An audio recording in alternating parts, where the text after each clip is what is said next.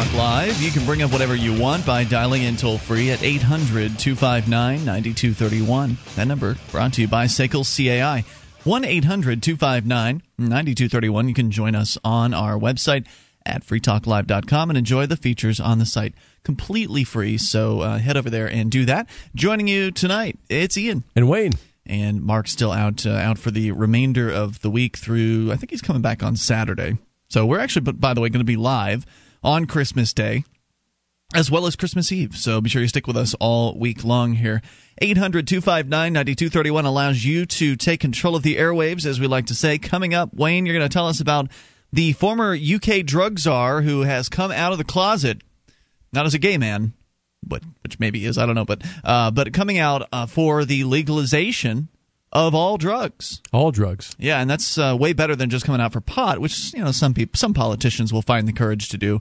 We'll touch uh, back on that here in a little bit, but I mentioned I want to get to something I mentioned last night, and we never had a chance to uh, to get to, and that's a, a piece from Time Magazine about the oil spill. Whatever happened?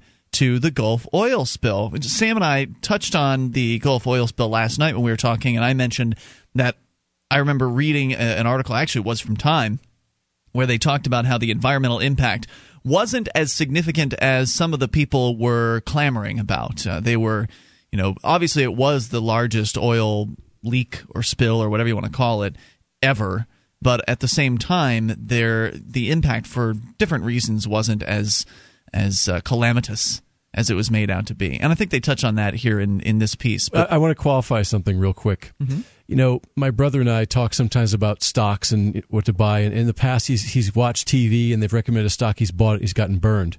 And so I said, you know, when you watch these shows, um, just do the opposite of what they say. And the same thing with Time Magazine. When I hear stuff in Time Magazine, I tend to believe just the opposite, especially when they're really trying to stress a point, because uh, you know they're they're they're corporate media. So um, I, I, understand you want to go through the story, but true. But don't you think that Time Magazine would take, if they could, wouldn't they take a very pro-environmental position?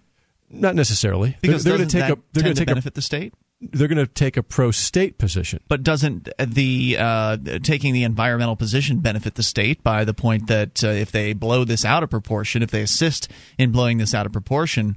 Uh, then that gives the you know the state the further justification. The people would believe that this is really ter- you know terrible and bad, and that uh, something needs to be done, and that the state is the answer. That more regulation is the answer, and that and indeed they may posit the idea that you know the regulators failed in this in this mm-hmm. piece, uh, but you know th- th- to put the the fear out there about this issue wouldn't that help the state that's why I find this interesting because it is coming from a corporate, you know, media source. Obviously, a lot of the stuff we talk about does. Um, but on the other hand, it doesn't seem to be the most state bolstering position to me. Yeah, well, let's read through it. But that I just wanted to bring that up in the beginning because that's when I hear Time Magazine, that's the first thing I think. Yeah, right. But let's see what happens. Maybe they're maybe they'll, they'll tell, tell the truth here. Back in May, this uh, according to Bryan Walsh, I met the CEO of a major environmental group for coffee in Washington. This was a few weeks after BP's Deepwater Horizon rig had exploded, but before the oil had really made landfall along the coast. The country's attention was focused on the spill, and anything seemed possible. No one knew exactly how much oil was leaking every day. The government said perhaps 5,000 barrels a day, but independent academics reported it could be far more. Models showed that currents might be able to take the oil slick east all the way around Florida, striking the Keys, Miami Beach, and eventually much of the East Coast. And fishermen in Louisiana and hotels in Alabama uh, and the Mississippi were already panicking over a lost summer. The environmental CEO was obviously worried about the impact of the spill uh, on the people and the ecology of the Gulf Coast, and he was angry about the non existent government regulation that had failed to stop the accident. Now, of course, we remember the stories about how the government regulators well, they were supposed to be um, inspecting the rigs, but mm-hmm. they were doing crank off uh, a toaster or something like that and sleeping with one another uh, instead of actually doing the inspections that they were supposed to do. Not that I support government inspections, I support third party private certifiers. And it's important to explain why that would have helped in this situation. Uh, when you've got a government inspector, they aren't liable for their actions if the government inspector comes along and instead of actually inspecting the oil rig, uh, f's the head officer of the rig and does crank off a hunting knife in the you know the bedroom of uh, this guy, then there's nothing that can be done about that besides a little smack on the hand for the government bureaucrat if they get caught doing that. And essentially, you know, they they're leaving their duties. They're they're they're they're not doing what they're supposed to do. In the private marketplace, if you've got an insurer that is backing up one of these multi-million dollar rigs, I don't know how much these things cost, but they're not cheap. Not cheap to build, not cheap to maintain. If you've got a private insurer that's sending inspectors around who are effing around on the job and they're not getting the inspections done, they get then, fired. Right, there's some real accountability there. There's because the ins- the insurance company, it's in their best interest to check up on their inspectors because mm-hmm. they want to make sure that well the uh, the rigs they're insuring are up to spec. And if the inspectors aren't doing their jobs, there's no way they can know that, and therefore they're putting their money at risk it, by the insurance policy for somebody that's screwing off. And that's just not acceptable. The people that are investors in that uh, insurance group are not going to be not going to be cool with that. So that's an important uh, distinction to to make. So while I'm against government regulation, I'm in favor of third party protection and certification and things like that. And if we assume that regulation is the way to go, then these regulators weren't regulating which is often nope. what happens. That's and, right. And, and actually, they get bought off or whatever. Yeah, and Ron Paul actually got criticized the other day for saying that that uh, they didn't need regulators in banking, just law and order. Well, this is a, another example of you need law and order. You don't need regulators.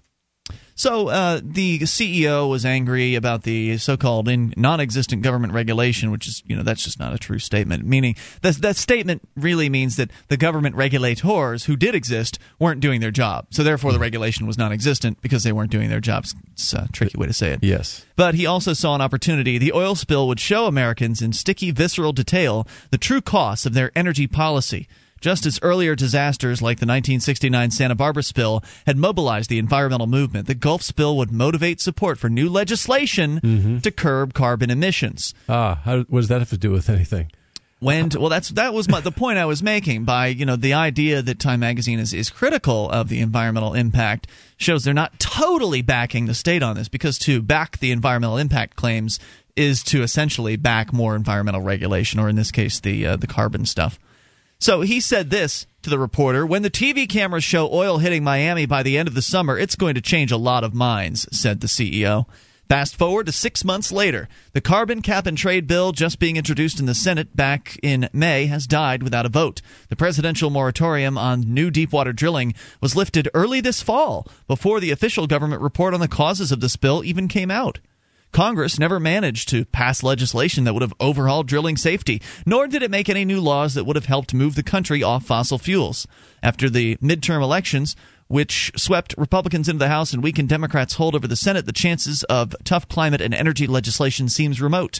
And the oil spill itself, so white hot during much of the summer, seems to have vanished entirely from the media's attention. But there are a few things that have happened as a result of that oil spill, or whatever you want to call it. It was really a well blowout. Yeah. But but for one, a lot of the rigs now, even though the moratorium is over, the rigs are off in Brazil now. They're, a lot of the rigs are gone, and you really? need to have the rigs in order to drill.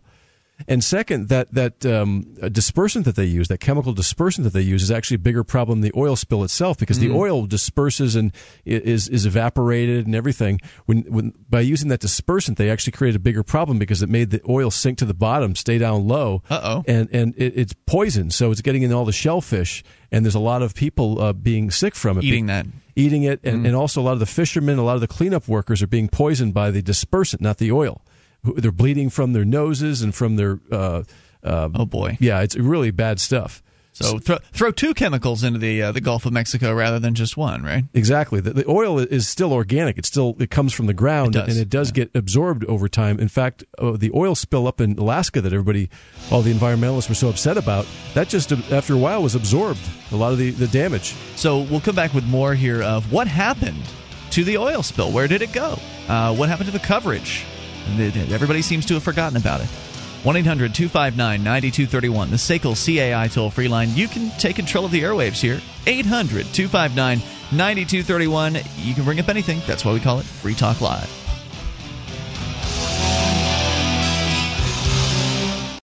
MemoryDealers.com offers the world's largest selection of discounted optical transceivers, including SFPs, GBICs, XFPs, XENPAKs, and X2s that are 100% compatible with all major networking equipment manufacturers, including Cisco, 3Com, Foundry, Alcatel, and HP, at up to 99% off list price. Memory dealers can also offer customized solutions for your transceiver requirements, including private labeling. Memory Dealers is your trusted source for all your networking and telecom accessory needs, in stock and ready to ship via overnight delivery. MemoryDealers.com.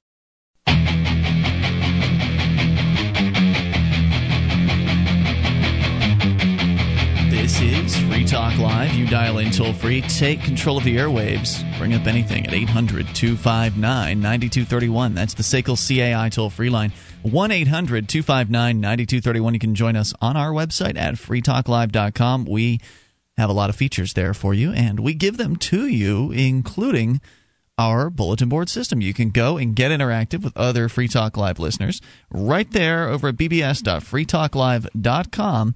Uh, it's totally free, like the rest of the features on our website. That's bbs.freetalklive.com. And uh, if you are looking for the perfect treat to bring to this year's holiday party, you need to know about George's famous baklava. All right, I know it's two days before Christmas, but you still need to know, or three days, uh, you still need to know about George's famous baklava because it's absolutely outstanding. Um, and it's good any old time of the year. Do you have any more of it in your freezer? Yes, Wayne. Would you like some? Yes. All right, we'll do that later. Uh, Mandrik.com right now for you to go get some. I mean, everybody is crazy about this stuff. Me being one of them. Yeah, it's uh, it's George's famous baklava. It's a walnut pastry with over 50 layers of melt in your mouth phyllo. All of the ingredients are premium. For those of you that aren't watching the cam, Wayne started making five symbols. Were you counting to 50 with your hand? Is Yes. that what you were doing? Yeah. Um, Times 10. So all of the ingredients are premium and natural to ensure only the best taste. It's the perfect treat for any holiday party with friends, family, or coworkers. GFB is shipped in a special container, priority mail, so it gets to you fast, fresh, and delicious. Order by Tuesday, December 21st. That was yesterday, so too late there. I forgot about lovers, it- too, by the way. to get it in time for Christmas, but uh, so you can still get it in time for New Year's if you order it now at mandrik.com. This would be a perfect thing for like a New Year's Eve party. It would be great. It'd be good for a lover, girlfriend, wife. You'd definitely get lucky if you'd brought home some of that. It's you know what you might be right about that because it really it's delicious. I recommend it. Mandrik.com. That's Mandrik with no c m a n d r i k dot com. Uh, So we're going to continue talking about the uh, the Gulf oil spill here and what happened to it. The Time Magazine is reporting uh, with uh, Bryan Walsh is writing here, t- talking about how he was in- interviewing this environmental CEO, and the CEO was on one hand upset about the the oil spill, but on the other hand very uh, joyous in the fact that this is going to show Americans that we need more government control of everything. And as is pointed out here, and it seems to be pointed out in kind of this. Uh, regretful manner that the presidential moratorium on deepwater drilling was lifted earlier this fall and the carbon cap and trade bill has died without a vote and Congress never managed to pass legislation that would have overhauled drilling safety etc etc as though you know more government is needed. And look at all this you know the government has failed at at, uh, at creating more controls and more regulation. Dog on it. And of course uh, drilling would is I'm sure plenty safe without Congress's intervention. Well, also Uh, when you say drilling, there there's onshore drilling, and then there's deep water drilling, and then there's something in between. Mm-hmm. And the reason why they've had to resort to deep water drilling in some cases is that there's so much regulation close to the shore that they've had to go out farther and farther. well, they can't even drill in the United States, right? I mean, they Many places are, have forbidden that. Yeah, so- there's, there's a lot of places off the shore of California that, that are forbidden, in Florida as well. So uh, you know the, the the industry can handle its own safety requirements. In this case, the inspector wasn't doing its job, and the inspector is the U.S. government. So. As we were talking about before, it would make more sense to get the government out of this world and allow them to police themselves and come up with their own standards and have the third but, party but be certifiers. fully liable with no. The government has also capped the liability of the oil company. Great point. I think it was it's only capped at like seventy-five million. Yeah, it was a joke. When you could That's do when, you, when you could do billions in damage, so Right. you know the oil companies should be able to regulate themselves, but they should also be fully um, liable if they make a mistake. That's a great suggestion. So what happened? asks Time magazine. Well, some lucky breaks helped or hurt, depending on your perspective. Even though more oil was spilled by the Deepwater Horizon than any other event in U.S. history 4.9 million barrels by the government's most recent estimate it happened more than 40 miles into the Gulf, meaning that much of the oil had evaporated or been digested by bacteria by the time the first patches reached the marshes of southern Louisiana. A spill closer to the shore might have left the wetlands drenched, like the shores of Prince William Sound after the Exxon Valdez spill. The Gulf Coast was also lucky it was never hit by a major hurricane this season. A storm at the wrong place and wrong time could have pushed waves of oil up onto the land. Mm-hmm. The result was that while scientists are hesitant to make any conclusions yet, the spill didn't destroy the vulnerable Louisiana wetlands to the degree that the environmentalists had feared. Uh, the impact of the spill on the Gulf itself on the aquatic uh, aquatic ecosystem and the fish and the fishermen that depend on it, it's much less clear. Some scientists have said there is a great deal of oil still suspended in the depths of the Gulf, even on the seafloor. Mm-hmm. But a Coast Guard report released on December 17th found there wasn't enough left to bother recovering. We may not be able to assess the impact on fisheries for years. Certain species in Prince William Sound seemed healthy for a couple of years after the Valdez spill, only to eventually collapse. But the reports, uh, early reports, are mixed. It's even possible that the effective moratorium on most fishing in the Gulf as a result of the spill may have even given some widely hunted species a chance to bounce back. But while the economic impact on hundreds of thousands of Gulf Coast residents has been immense, the spill itself began to recede from national attention well before its true scope was known, and the damage or lack of it doesn't explain why the spill had so little impact on the politics of energy and climate. And that's explained by politics. Unlike 1969 or even 89, the environment isn't the bipartisan issue it once was. Like so much else, it's now split down the aisle, with most Democrats favoring action and nearly all Republicans steadfastly opposing it. Any idea that the oil spill would somehow have changed that probably. Uh, any idea that the oil spill would somehow would have somehow changed that probably died the day Republican Representative Joe Barton apologized to the CEO for the White House's supposed shakedown in securing a $20 billion fund from the company to pay for the spill damages. The spill wasn't horrible enough to jolt the country into action on energy and climate, but I'm not sure anything would have been enough, not with the current gridlocked political climate and not with the headlock oil and gas has over certain parts of the country. When I traveled down to Louisiana to report on the spill, I was shocked to find that most locals, as angry as they were over the disaster itself, were angrier with President Obama over the drilling moratorium but it shouldn't have come as a surprise. A report from the Federal Reserve found that oil and gas accounted for 6.5% of Louisiana's revenue, more than five times the national average. To oppose the oil industry in Louisiana is a political death sentence, which is why Democratic Senator and Republican Senator, whoever, were united in their insistence on lifting the moratorium as soon as possible. So, you, you do have a definite pro state viewpoint coming here from this article, Wayne, mm. where the author is saying, you know, woe is us that the politicians weren't able to come to some new conclusion on this and, and create a new piece of legislation, as though that would somehow fix whatever the problem was. It, it also panders to Obama's political base, so to speak, because uh, they, what, the, the, what they don't want is they don't want to uh, tick off his base further because if if it's if it comes out how bad it is, then of course it's Obama's fault because it was under his watch. So in, in a way, it's also protective of, Obama. Uh, with his, his political base, which is the, these uh, this, the extreme environmental movement that wants all these mm-hmm. things. That's left environmental groups glum this holiday season. If the Gulf spill won't alter our relationship with the oil, what will? Perhaps only one thing cost. The only recent time we seemed close as a country changing the way we use energy was in 2008 when gas prices skyrocketed past $4 a gallon. And those days may be coming back. Gas is nearly $3 a gallon. Last time I looked, it was over 3 and oil is creeping towards $100 a barrel as the global economy gets up off the floor. Well, one point that he's certainly not t- touching on here is that the oil prices are incredibly subsidized. Mm-hmm. And he's right that cost will change how people behave when it comes to energy and yep. what they use. We can talk more about that and the subsidies the oil business receives because it's trillions of dollars worth. Free talk. Have you ever wished that you could buy, sell, and trade in silver in your community? Del Valley Silver has a no cost turnkey setup for you. You recruit six to eight businesses in your area to accept Del Valley Silver rounds as barter currency, and your wish is granted. You get paid and you promote the use of real money. This isn't like so many other silver currency setups where it's really just a system to sell high priced rounds. It's a free market system based on Austrian economics. DelValleySilver.com. DelValleySilver.com.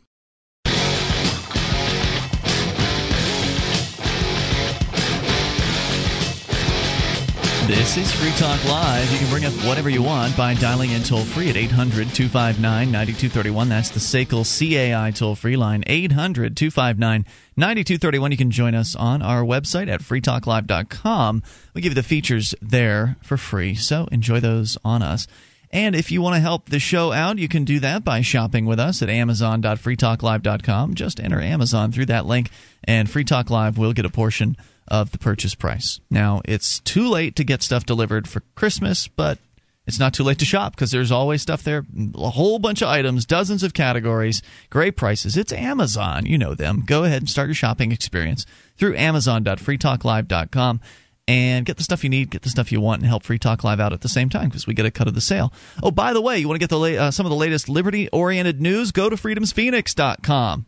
They're uncovering the secrets and exposing the lies. And you can get it every single day. Always fresh news up there. And it's real news that lies between the lines of propaganda and the relationship we have with coercive governments. Up to the minute updates on the economy, technology, communications, and the rise of the police state. You can go now to freedomsphoenix.com and get signed up for their daily dispatch. That's freedomsphoenix.com.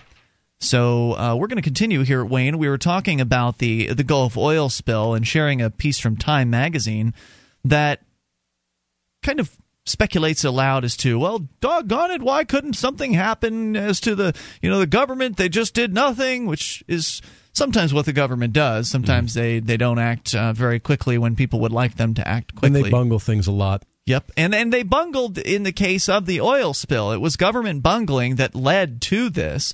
But it's not that the Time magazine is pointing that out. They're pointing out that they think more government uh, in, involvement is necessary, as though another layer of watchers is going to help the existing watchers. This was a problem that the commies had, where mm-hmm. you know mm-hmm. there was one uh, layer of police for another layer of police, and so on and so forth. I mean, how many times do you hire a new bureaucracy to watch another bureaucracy to make sure that they're staying, you know, staying within the lines? And if the first bureaucracy was subject to con- corruption, what makes you think the second group of bureaucrats won't be subject to corruption? Mm-hmm. And that's the same thing with Wall Street, too. With all the corruption on Wall Street, uh, they're saying we need more regulators or the regulators need to do a better job. Right. And, and it doesn't work. Well, if they were to, as the article here would suggest, have some sort of legislation passed that would at least give the government their favorite ability to pat themselves on the back and pretend like they've done something.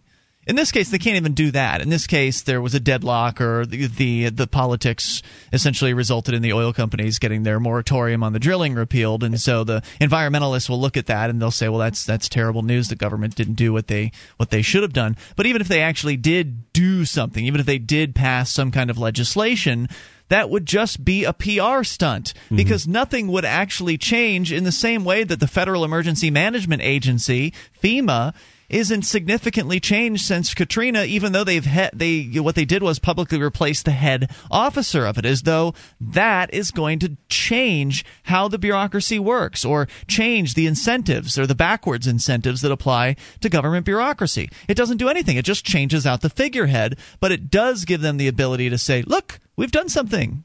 There's also another important distinction here, and that's environmentalism, because I, I, think I can speak for you in saying that you and I are both environmentalists, but we're not statist environmentalists. We believe I like trees. Right. I love I like trees. Clean air. Clean water. Yeah. But but the best way to approach a clean environment is to be is done in a decentralized way using private property and, and the marketplace.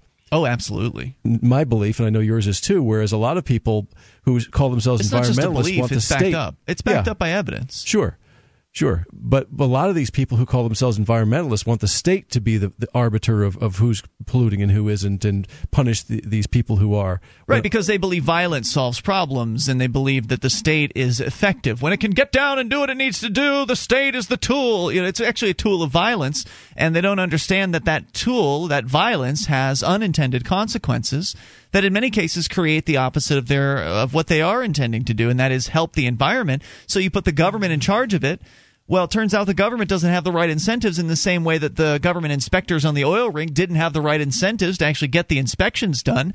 The government land managers don't have the right inspect uh, don't have the right incentives to uh, take care of the land that they're supposed to take care of. Dr. Mary Ruwart in her book Healing Our World, talks about this to a great extent mm-hmm. about how the government land managers are more interested in leasing out the land for short term profit rather than thinking about the long term options of taking care of it. And then they lease out this land or a swath of ocean or whatever it is they're lease, leasing out. They lease it out to uh, these companies and the companies don't care because they don't own it. They'll come in and they'll strip mine it, or they'll they'll cut all the trees down, or whatever, and they'll destroy the environmental uh, aspects of that uh, that property, and nobody cares. Nobody, you know, just it just goes over, and that's that. That's that. Nobody even pays attention to it and it's happening all over the place. In most of the places where you have the strip mining and things like that, in a lot of cases, you're going to find that it's actually government property that's been leased to a private company, not the private company's own private land. And then when you consider that the federal government is probably the largest polluter in the world, so oh, how yeah. so how in the world is the largest polluter in the world going to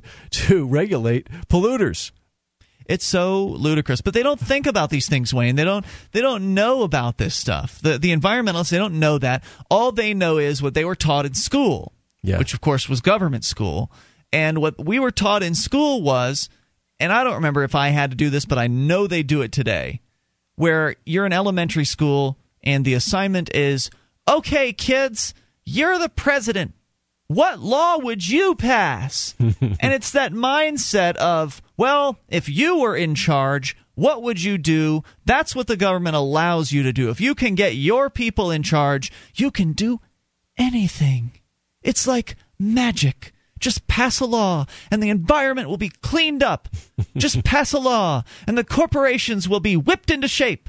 Of course, ignoring the fact that corporations are created by the government. That limited liability is a concept that the government created. The $75 million cap on liability for the oil spills that we were talking about earlier. Government created that. That's, a, that's penny candy to that industry. that's like a day's profits. yeah. Maybe less. Yeah. So, and, and by the way, and there's nothing wrong with making profits. It, no, certainly not. Yeah, the, the the problem is when you make profits and you don't uh, and and you harm people in doing that. That that's the issue here.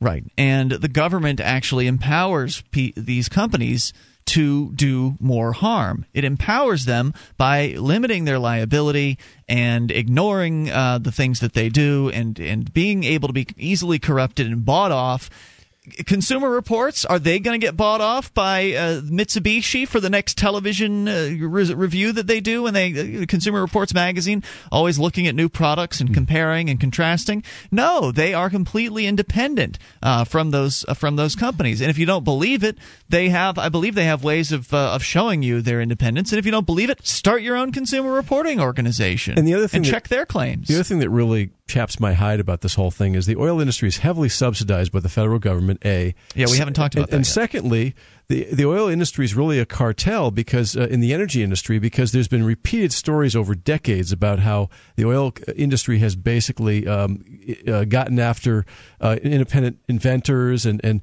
I think yeah. the free I think the free market would make uh, the burning of oil pretty much obsolete you know, oil would just be used to make plastics at that point. It would depend on costs. And that's the one thing that this article really gets right where he talks about how he's the article uh, writer is frustrated by people's lack of interest in this issue and how they're willing to continue supporting the oil companies, especially in Louisiana where it's big business. Mm-hmm. And he he bemoans these things, but then points out that he believes the best way to get people to alter their relationship with oil is if the cost goes up. And he does point out that the cost is rising, and there are reasons uh, for that.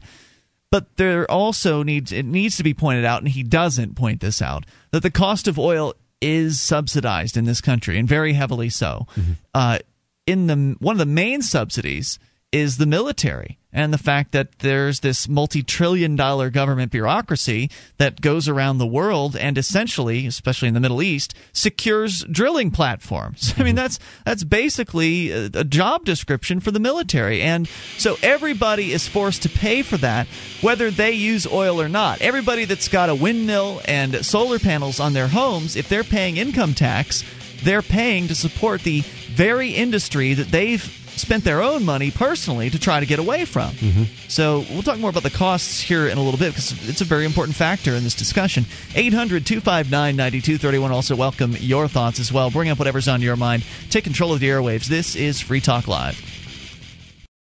One of the many imaginative graphic novels from BigHeadPress.com is Odysseus the Rebel, a new twist on an old story. This is not your daddy's Odysseus. BigHeadPress.com will help you spark imaginations and free minds with their enjoyable webcomics and graphic novels. Beautifully illustrated, inspirational stories will make your holiday gift giving a mind freeing experience that will be appreciated and enjoyed. Sample Odysseus the Rebel online before you buy at BigHeadPress.com.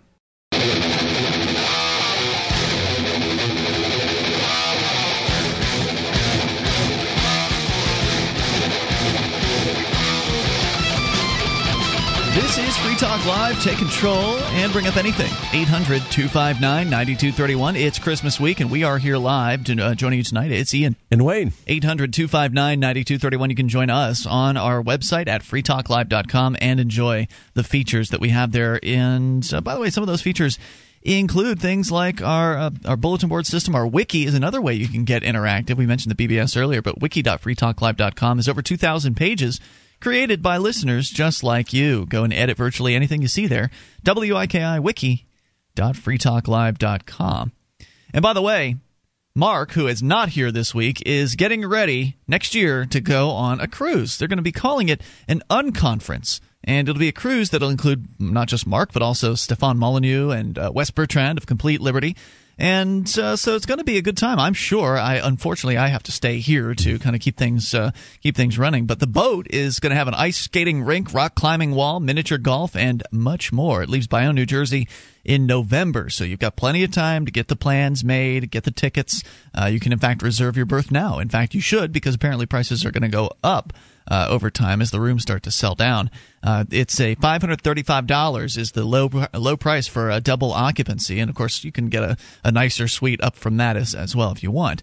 Uh, go to cruise.freetalklive.com. You can do that today at cruise.freetalklive.com. So get your uh, reserve your berth now. 800 Nice. yep 800 259 9231 you've done a cruise before I, I take it wayne? Not in a long, long time. yeah it's been a it's been a while for me. I, I went when i was a teenager and i had a lot of fun. So it's a it's a good time if you haven't been on one of them. Uh, so 800 259 9231 we're talking about the oil spill and what happened to it. It has kind of disappeared from the, the national conversation, much to the chagrin of uh, many people who wanted to see greater government involvement in that particular field and greater government involvement in the environment as well. And as we've touched on uh, here tonight, Wayne, it's actually, and I think you pointed out, the government is the largest polluter in the world. I'd, I'd believe that to be true. I know for a fact they're the largest polluter in the United States, and specifically, it's the U.S. military uh, that is the largest polluter. Uh, I believe uh, Dr. Mary Ruwart says in her book "Healing Our World" that the U.S. military is a bigger polluter than the four corporate top corporate polluters combined. And then when you consider all the depleted uranium they're dumping in all these other countries and, and all the things they're doing, Hmm. and then if they if they don't like the trucks they get, they're blowing them up out in the desert. I mean, it's Nice. just a mess. Yeah, it's so incredibly wasteful. And so the idea that the government is to whom we should turn to help the environment is just it's so backwards. And it's a shame that more people that are in the environmental movement don't see this, but they don't, they're not looking for it. They're not looking for that information. What they're looking for are ways to control people. They're looking for new solutions to uh, to affect human behavior in a way that they think would be beneficial to the environment. They want to keep their power. You know, the environmental movement to some degree is also a way to control people. But look at the global warming scam. I mean, it, it, it's a false pretense. They're trying to create a, The a carbon system- stuff? Yeah, the carbon credits and all that. It- it's just it's a false paradigm to control people. So, as uh, Time Magazine points out here in their article about what happened to the Gulf spill, the article's uh, writer is absolutely correct that if gas prices go up, then people will get serious about mm-hmm. finding alternatives to oil. And it's unfortunate that, again, it's the government that's keeping the gas prices down. You pointed, I think it was during a break, Wayne, you pointed out that when the gas prices were going up a couple years back. Yeah, by 2008, about um, early to mid 2008, oil prices went to $147 a barrel. Gas prices were going up well, well over $4 a, a mm-hmm. gallon. And I could see a lot of people I knew that were getting rid of the getting rid of their SUVs and their big cars, and they're buying small cars. At the time, the lease was up on my SUV. I got rid of it, and I got yeah, a smaller that. car. And, and I love it. I, am glad I did it because I I, I spend 25 dollars filling my tank now, as opposed to oh geez, I would 50? be about fifty or sixty yeah. depending on the price of gas. Yep. So a lot of people were doing that, and you, your point was they did that quickly. It, it was didn't very take quickly. them a long time. I, I, noticed within a period of two or three months that the, the change in behavior was instantaneous. Well, because the market moves fast, and necessity is the mother of invention. So because the oil prices are artificially kept low by the, the, military, among other corporate benefits that the, the oil companies are granted because of the government, because the oil prices are kept artificially low, there's not as much reason for the competitors out there, mm-hmm. whatever the alternative energy sources are, maybe some that we don't even know about yet, uh, there's not as much of an incentive for them to go out there and compete if they can't bring their uh, competition to market at a rate that's competitive to the oil industry. Because price does matter. And while there are some people that are the early adopter types that are going to be willing to pay top dollar to get away from the standard natural, uh, you know, natural gas slash oil, whatever uh, pro- product and move toward, say, solar or wind power or whatever the next thing is there are people that are willing to pay top dollar for that, but most people aren't. Most people, it is a cost analysis, and they're looking and they're saying, well, all right, is it worth it to get rid of the SUV? Yes, it is because mm-hmm. we're going to pay off whatever this new. We're, we're going to buy the cost of the car and the amount of money that we're going to save in gas over time, uh, presuming the prices continue to go up and presuming that you know, things are continue as they are. Um, but the market makes these decisions quickly. They don't have to. There doesn't have to be some central planner to say to anoint the new. Uh, and this is what the government wants to do. The, the government would love to uh, to kind of come up with the next big thing. They fund some of the research into the alternatives, and they would love to be able to just kind of anoint one and say, "Ah, oh, this is the future of energy." and they and they may very well attempt like to corn that. ethanol. Right, and and then whoops, they made a mistake, a big mistake. Yeah. Uh, and oops, well, they might make another mistake, and it's very likely they're going to make a mistake because well, they're the government and they screw things up. And when they make a big mistake like that, it costs a lot of people because people look at that and they say to themselves, well, the government knows what they're talking about. They've got experts and billions of dollars, so this must be the this must be the new energy source. Let's adopt it and uh, turns out that it's uh, as the ethanol thing was actually it, it was more environmental dam- damaging to actually uh, create the ethanol. I forget the exact. It created more. It, it, took more energy to create uh, energy than it did. In other words, there were too many inputs. Saved. Yeah, because yeah. of the tractors and growing the corn and processing it, and it just wasn't economically viable. It was a big boondoggle. A and, major boondoggle, and, and, it helped the corn producers. It was actually a subsidy mm. for the, the big agribusiness corn producers. Yeah. It was a payoff to them. And, so. if, and actually, if, if you import sugarcane and use sugarcane for ethanol, it's actually much more cost effective. But they but they have all these big tariffs, tariffs. On, on, Brazilian sugar, right? And there's a few that's few why there's ways. corn syrup, right? That's why because they, of the corn tariffs. syrup and everything. Yeah. So exactly, it's just a mess. And the only real solution to true energy independence, to, to getting away from the oil industry, is to get away from government. But the environmental people, the guys that are out there doing lobbying for the so called for the environment, they don't see that and so they're not clamoring for it. Maybe if they would, then there'd be something that would be more likely to change because they're fairly influential. Uh, but most people aren't paying attention to that side of this discussion. And so, therefore, the only thing that's ever talked about is how we can control people and tax people because the idea that taxing people and giving the government more money is going to somehow lead us to more environmental uh, safety or security is just, it's so crazy. And then, if you th- consider the loss of all these millions of manufacturing jobs in the last 10 or 15 years, well, for one, if the price of oil went up, then it would no longer be economically feasible to, to ship things so far away here. So mm-hmm. you'd have more factories coming here again. And then also, even at today's prices of oil, uh, a lot of well, even if factories came back here, Wayne, that means that prices still go up because of all the government regulations on factories, which are really well, originally what drove them out. Yeah, exactly. That's what I was going to bring up. Is that even even if at today's prices, a lot of CEOs of companies say the reason why they had to take it offshore was a the corporate tax rate in the United States is the second highest in the world, soon to be the first, uh, the highest, and second, all the regulations make OSHA. it yeah, it makes it a pain in the neck to build a factory. In fact, Intel said it cost Wayne, them a billion dollars more. you don't care about more. the workers. You don't care about the workers. Yes, I do. I care about the workers a lot. I want, no, I want to see high paying jobs. We need regulations to get high paying jobs. we Okay. need regulations for safety. Wayne, you want people to cut their arms off in the factory. Sure, why not? Come on, you don't really want that, right?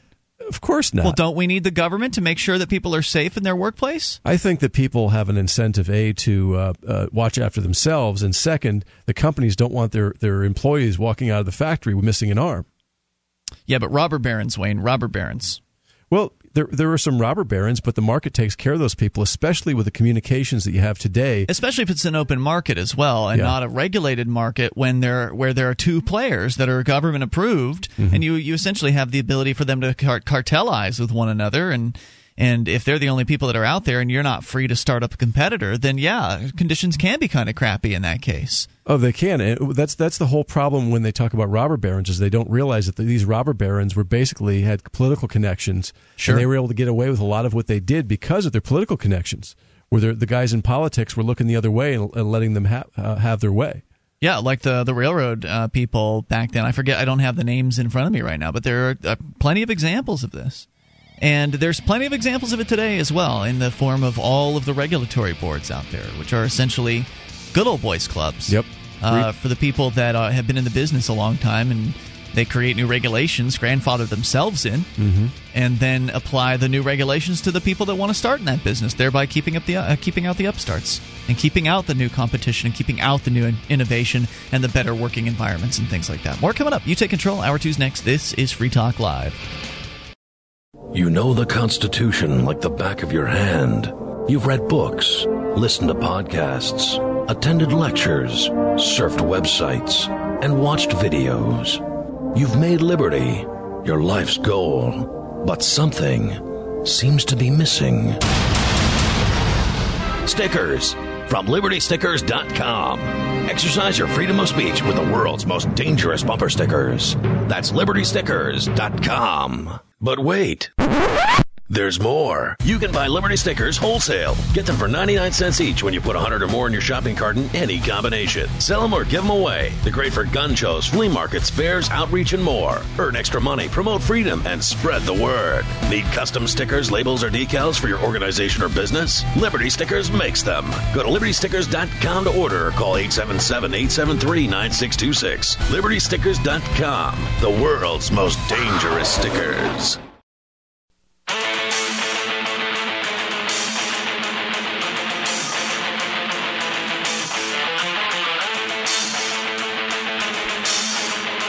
This is Free Talk Live. We're launching into the second hour of the program. We invite you to take control of the airwaves. Dial in toll free. Bring up whatever you like. 800 259 9231. That's the SACL CAI toll free line. Still to come, Wayne, you're going to tell us about the UK drug czar, or former drug czar, that has come out against the war on drugs. We'll get to that. But first, your phone calls about what you want. Let's talk to Mike in Tampa on the amp lines. Hello, Mike. Hey, Mike.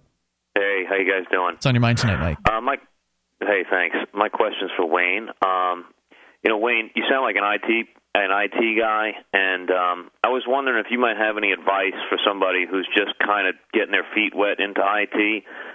Uh, I just got my CompTIA A plus cert, and I'm studying for my Network Plus, and I don't I don't know which way to go after that. I'm getting all kinds of confusing advice. Um, maybe you could give me some insight as to what kind of certifications might be valuable in today's marketplace uh, that might help me, you know, land a decent job.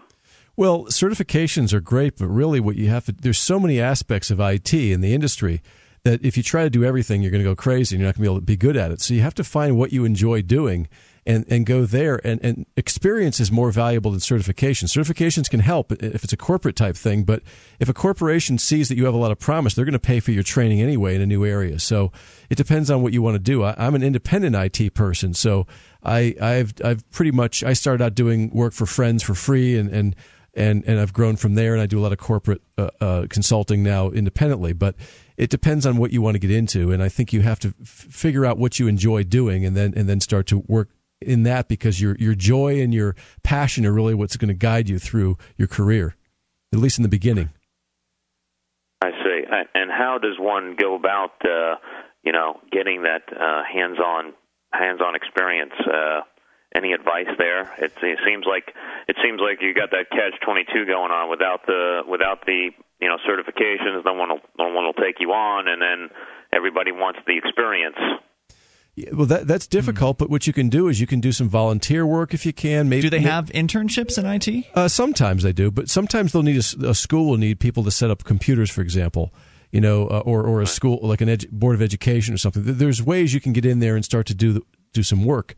Um, the other thing is is that if you go into an interview, if you can get an, an, interview with a company, is that you just want to have a real positive attitude that you can do just about anything. You know, uh, so even if you don't have any experience, or maybe you don't even have a certification for what they're looking for, as long as you you express uh, an open mind and, and a willingness to learn, that's also very helpful as well So, so no specific recommendations on any of these certifications. It seems like people tell me go to the Microsoft route, and then other people tell me go to the Cisco route. Mm-hmm.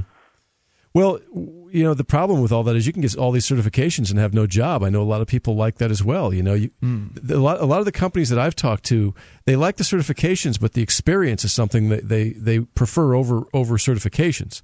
But again, that's the catch 22 you're in. So you're going to have to start out probably at, at an entry, more entry level job and prove yourself and just be real diligent and be, be real enthusiastic and just be somebody who goes the extra mile and you'll always get work. Wayne, is IT still uh, as competitive as it uh, as it has been in the past where there are a lot of people? I remember that wasn't that long ago earlier maybe in this decade where you know, IT was hot, and so everybody wanted to go into IT, and then the marketplace kind of got flooded with uh, potential applicants, and mm-hmm. and so therefore the you know the pay might have gone down a little bit, uh, the prestige uh, might have gone down a little bit. Where's the industry at? well, know? a lot of the jobs, a lot of the tech support jobs are being off or offshore to foreign countries now, and there uh, the the pay was kind of going up for a while, and now it's leveling off because there are a lot more unemployed IT people. That's why I would caution you uh, against getting too many certifications up front unless you, until you know what you what you need to be certified in to get the job you want. Now, if you if you're looking at certain jobs and you say, "Yeah, that's the job I want,"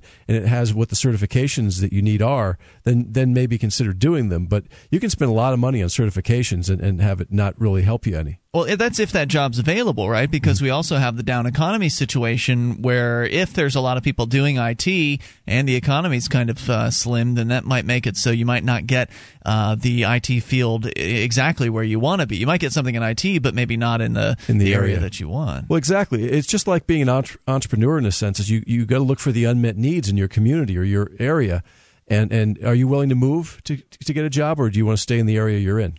Oh, absolutely, absolutely willing to move. And I, uh, Ian has a great point. I'm, I'm trying to, you know, prepare and and look for something that can't be offshored.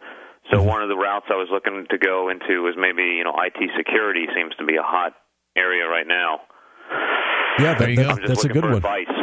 Yeah, that that's a good one. But again, it doesn't matter what it is or how good it is if you're not into it, because you're not going to be good at it if you're not into it.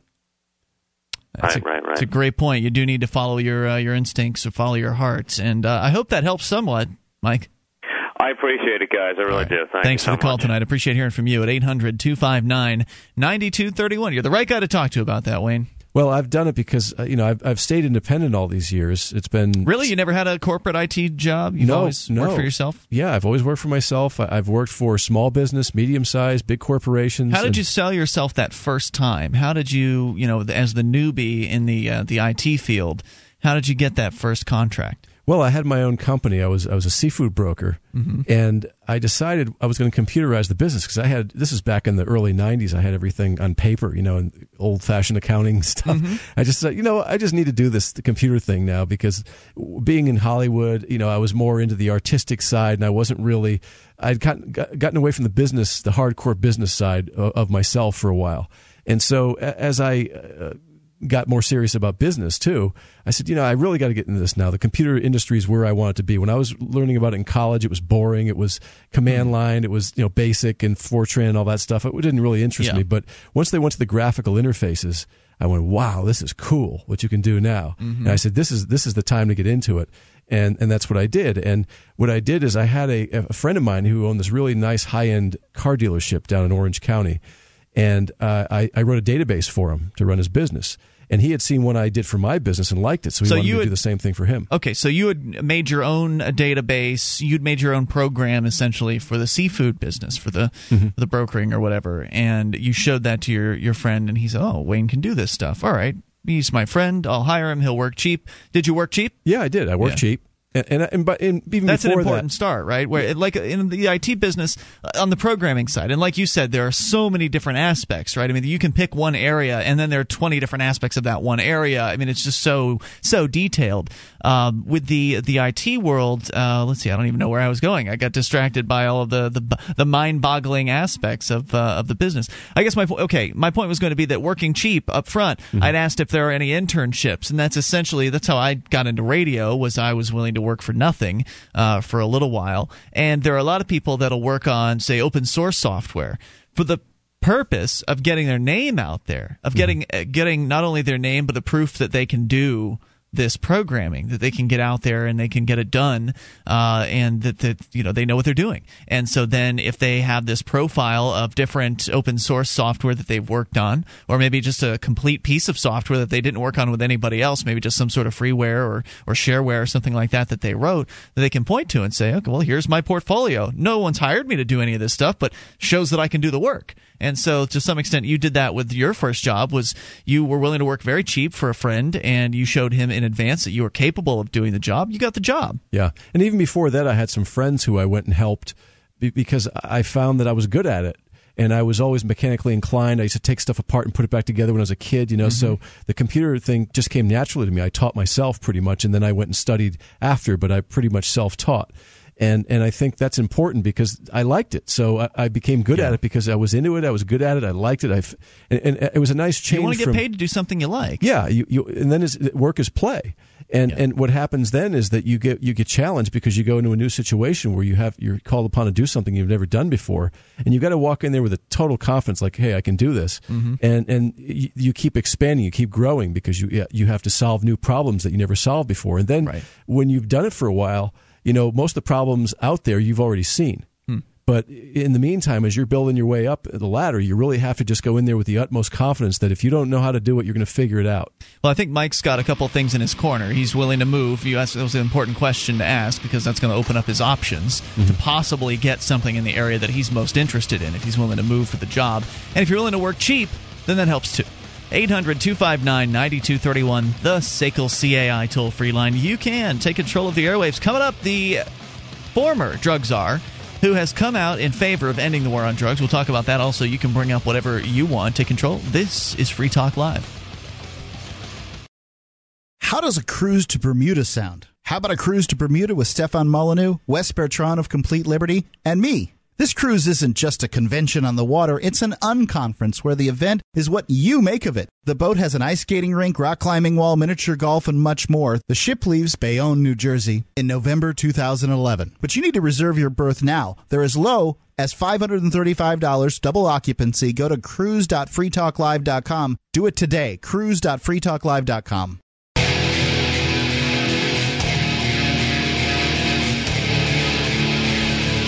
This is Free Talk Live. You can bring up whatever you want. Dial in toll free and take control of the airwaves. 800 259 9231. That's the SACL CAI toll free line. Speaking of SACL CAI, they have a full orbed approach to account recovery. It's really three companies in one. They do collections, early out billing, and they purchase charged off receivables. SACL knows the way they treat your customer reflects on you, so their staff is respectful. They record every call, and they have the best equipment money can buy, so your business is handled as efficiently as possible. See their banner at freetalklive.com, right there at the top of our banner column. That's SACL CAI. As we continue, joining you tonight, it's Ian. And Wayne? And don't forget, you can join us on our website. You'll find that the features there are completely free. Features including our listening options, broadband and dial up streams available around the clock. So tune in 3 in the morning. You can listen to the latest episode of Free Talk Live. It's there for you on the stream. Plus, we've got listen lines that'll allow you to call in from any phone that can dial long distance. You can listen in that way. There's our webcam. There's a satellite channel, which is free to air, meaning you don't have to pay uh, for a subscription. And in addition, we've got 85 wonderful radio stations across the country that take the show in various forms throughout the week. So go and get the details on that at listen.freetalklive.com. Uh, as we continue here, of course, we will take your phone calls about what you want. Let's shift gears away from career advice. So, certainly, you're welcome to call in with uh, your suggestions for Mike, who had called earlier asking about you know what to do. He's new. He, he in this IT business. He wants to do IT. He's not really sure exactly what aspect, maybe, but he wants to get a job. And of course, it's a down economy, et cetera, et cetera. So if you have any suggestions for getting a foothold in the IT world, uh, certainly it's welcome. But I thought uh, Wayne, you had some really good good advice. So. Yeah, you know, when, when your work is play, then you know you get paid to play. So when you enjoy something, it's so much easier to do it. You're going to spend a lot of time doing whatever you do for work. So enjoy it. Don't just do something because you think it pays well or it's kind of cool or it's the coming thing. Find something you like, and there's so many aspects of IT, whether it's graphic arts or whatever it might be. Find something, some little niche in there, and do it really well, and you'll do fine. All right. So Wayne, tell me about this UK former drug czar who has come out of the closet in favor of ending the war on drugs. Yes, uh, he says all drugs should be legalized. Says former UK drug czar. Where's this coming from, by the way? I saw one over at stopthedrugwar.org uh, earlier today. Uh, the GuardianCO.uk, okay. actually. Got it. All illicit substances, including heroin and cocaine, should be legalized, according to former United Kingdom drugs minister, who on Thursday became the most senior politician to push for a dramatic change in, in the strategy for dealing with drug enforcement in Britain. Former Home Office Minister Bob Amesworth, Ainsworth said that it is better for addicts to receive their fixes on prescription rather than allowing international criminal gangs to make billions in profits for supplying them, reports Nigel Morris at the Independent. No, duh. I mean, this is one of the most, uh, it would seem, the most obvious points about prohibition. And yet, the prohibitionists apparently live in denial of this, as though somehow they didn't learn from the first prohibition, where it was the prohibition of alcohol that funded the criminals. It it it, it created the, the violence in the streets. That's it's true. so obvious. But some of the privileged families were making a lot of money running the Kennedys. Alcohol. Yes, yep. for one, and many others. So uh, it, the logic is, is correct, but there's it, this the real problem goes beyond the logic. You're right. Ainsworth was responsible for drug policy in the UK, and as defense secretary, he witnessed firsthand the huge opium poppy fields in Afghanistan that supply heroin to the West. Ainsworth called in, in the House of Commons for a fundamental rethink of how the country responds to drug addiction. He received the backing of senior MPs of all parties who argue that the current tough policy on drugs is counterproductive. We need to take effective measures to rob the dealers of their markets, and the only way to, we can do that is by supplying addicts through the medical profession through prescriptions. Ames, Ainsworth said Wednesday night. It's almost a true statement. I mean, it certainly would be a huge step in the right direction. I don't support the prescription process. Mm-hmm. I think that in a true free market world, you should be able to walk into a store and buy whatever would be called a prescription drug today off the shelf. You should be able to just get whatever you need to it's not like you can't go in and buy some sort of product that you can kill yourself with. Go and pop a whole bottle of aspirin. You might not wake up.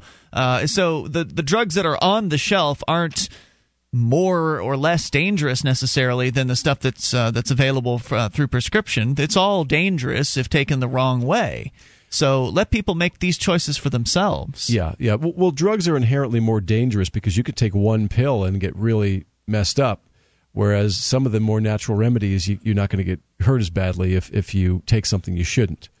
But I also think that governments are more open to this now, like the state of California, for example, and other governments, because they're getting more desperate for, for tax revenue. Mm-hmm. And to me, this also sounds like a play for tax revenue. Well, whatever it takes, Wayne. I, am not. I'm not in favor of the taxing plans either, but I'd rather see the end of prohibition and taxed drugs than I would the continuance of prohibition. Yeah, and in Portugal, evidently, the drug use has gone down since they've legalized everything. I think it's decrim. I don't know if it's full legalization. I think that small amounts have been decrimmed, but I don't believe, like, you know, if you're still selling pounds of uh, marijuana or kilos of coke, you're still going to get in trouble. It would make total sense, though, that the use would go down because if you think about it, think about all the because the profits are so high in illegal drug trade, it, it incentivizes people to go out and sell it and push it. Whereas when That's it's le- when it's legal and cheap, no one's going to push it. It also takes away uh, legalization takes away the forbidden fruit aspect of it, which helps keep teenagers out. And if you can keep people out at a young age, they're not as likely to get involved when they're an older age. So keeping that forbidden fruit aspect away is an important factor that prohibition is again creating uh, problems. Prohibition creates the sexy factor to drugs. It's illegal, so it's exciting uh, to take drugs. And if it weren't that way, it wouldn't have that same aura around it. And also, some people bring up the crystal meth issue, which is really nasty stuff. But back, oh yeah, but back in, in the alcohol prohibition days, most of the stuff that was available was the really strong moonshine, the real nasty well, that's, stuff. That's when that was essentially, uh, you know, made popular because the people that were transporting they when you're transporting product you would be much more interested in transporting a product that you can sell if it takes up the same amount of space but you can sell it for 10 times as much that's right. then that's what you're going to transport. And so that's why beer and wine were very hard to get. Right. But but the nasty strong stuff was more prevalent because it was more concentrated. It was easier to uh, you, you, basically your risk was lower because you were going to make more money per load. Correct. Your, your yeah. risk as the dealer was lowered, which is the the act, uh, you know the active factor here, but the risk of the user was increased the risk of you know going blind because of ba- bathtub gin or whatever. Mm-hmm. These manufacturing processes or other things uh, that was something else that was affected by prohibition because people were making gin in their bathtub as opposed to some sort of controlled laboratory uh, manufacturing conditions with quality control you're dealing with the black market. You'll get what you what you can get, which in some cases is going to be absolute crap product. Yeah, and crystal meth can be manufactured with a bunch of common products as opposed to having to grow marijuana over a course of months or or ship in whatever uh, like cocaine or heroin or something. Mm-hmm. So I don't I'm not convinced or I don't think that that crystal meth would even be widely available if the other things were available and they were inexpensive. You're you're correct about that, Wayne. In fact, not just crystal meth, but crack cocaine as well came about during the uh, the cocaine crackdown uh, mm-hmm. by the DEA and the other drug agencies in the 1980s. Uh, was really what was what spurred the interest in crack.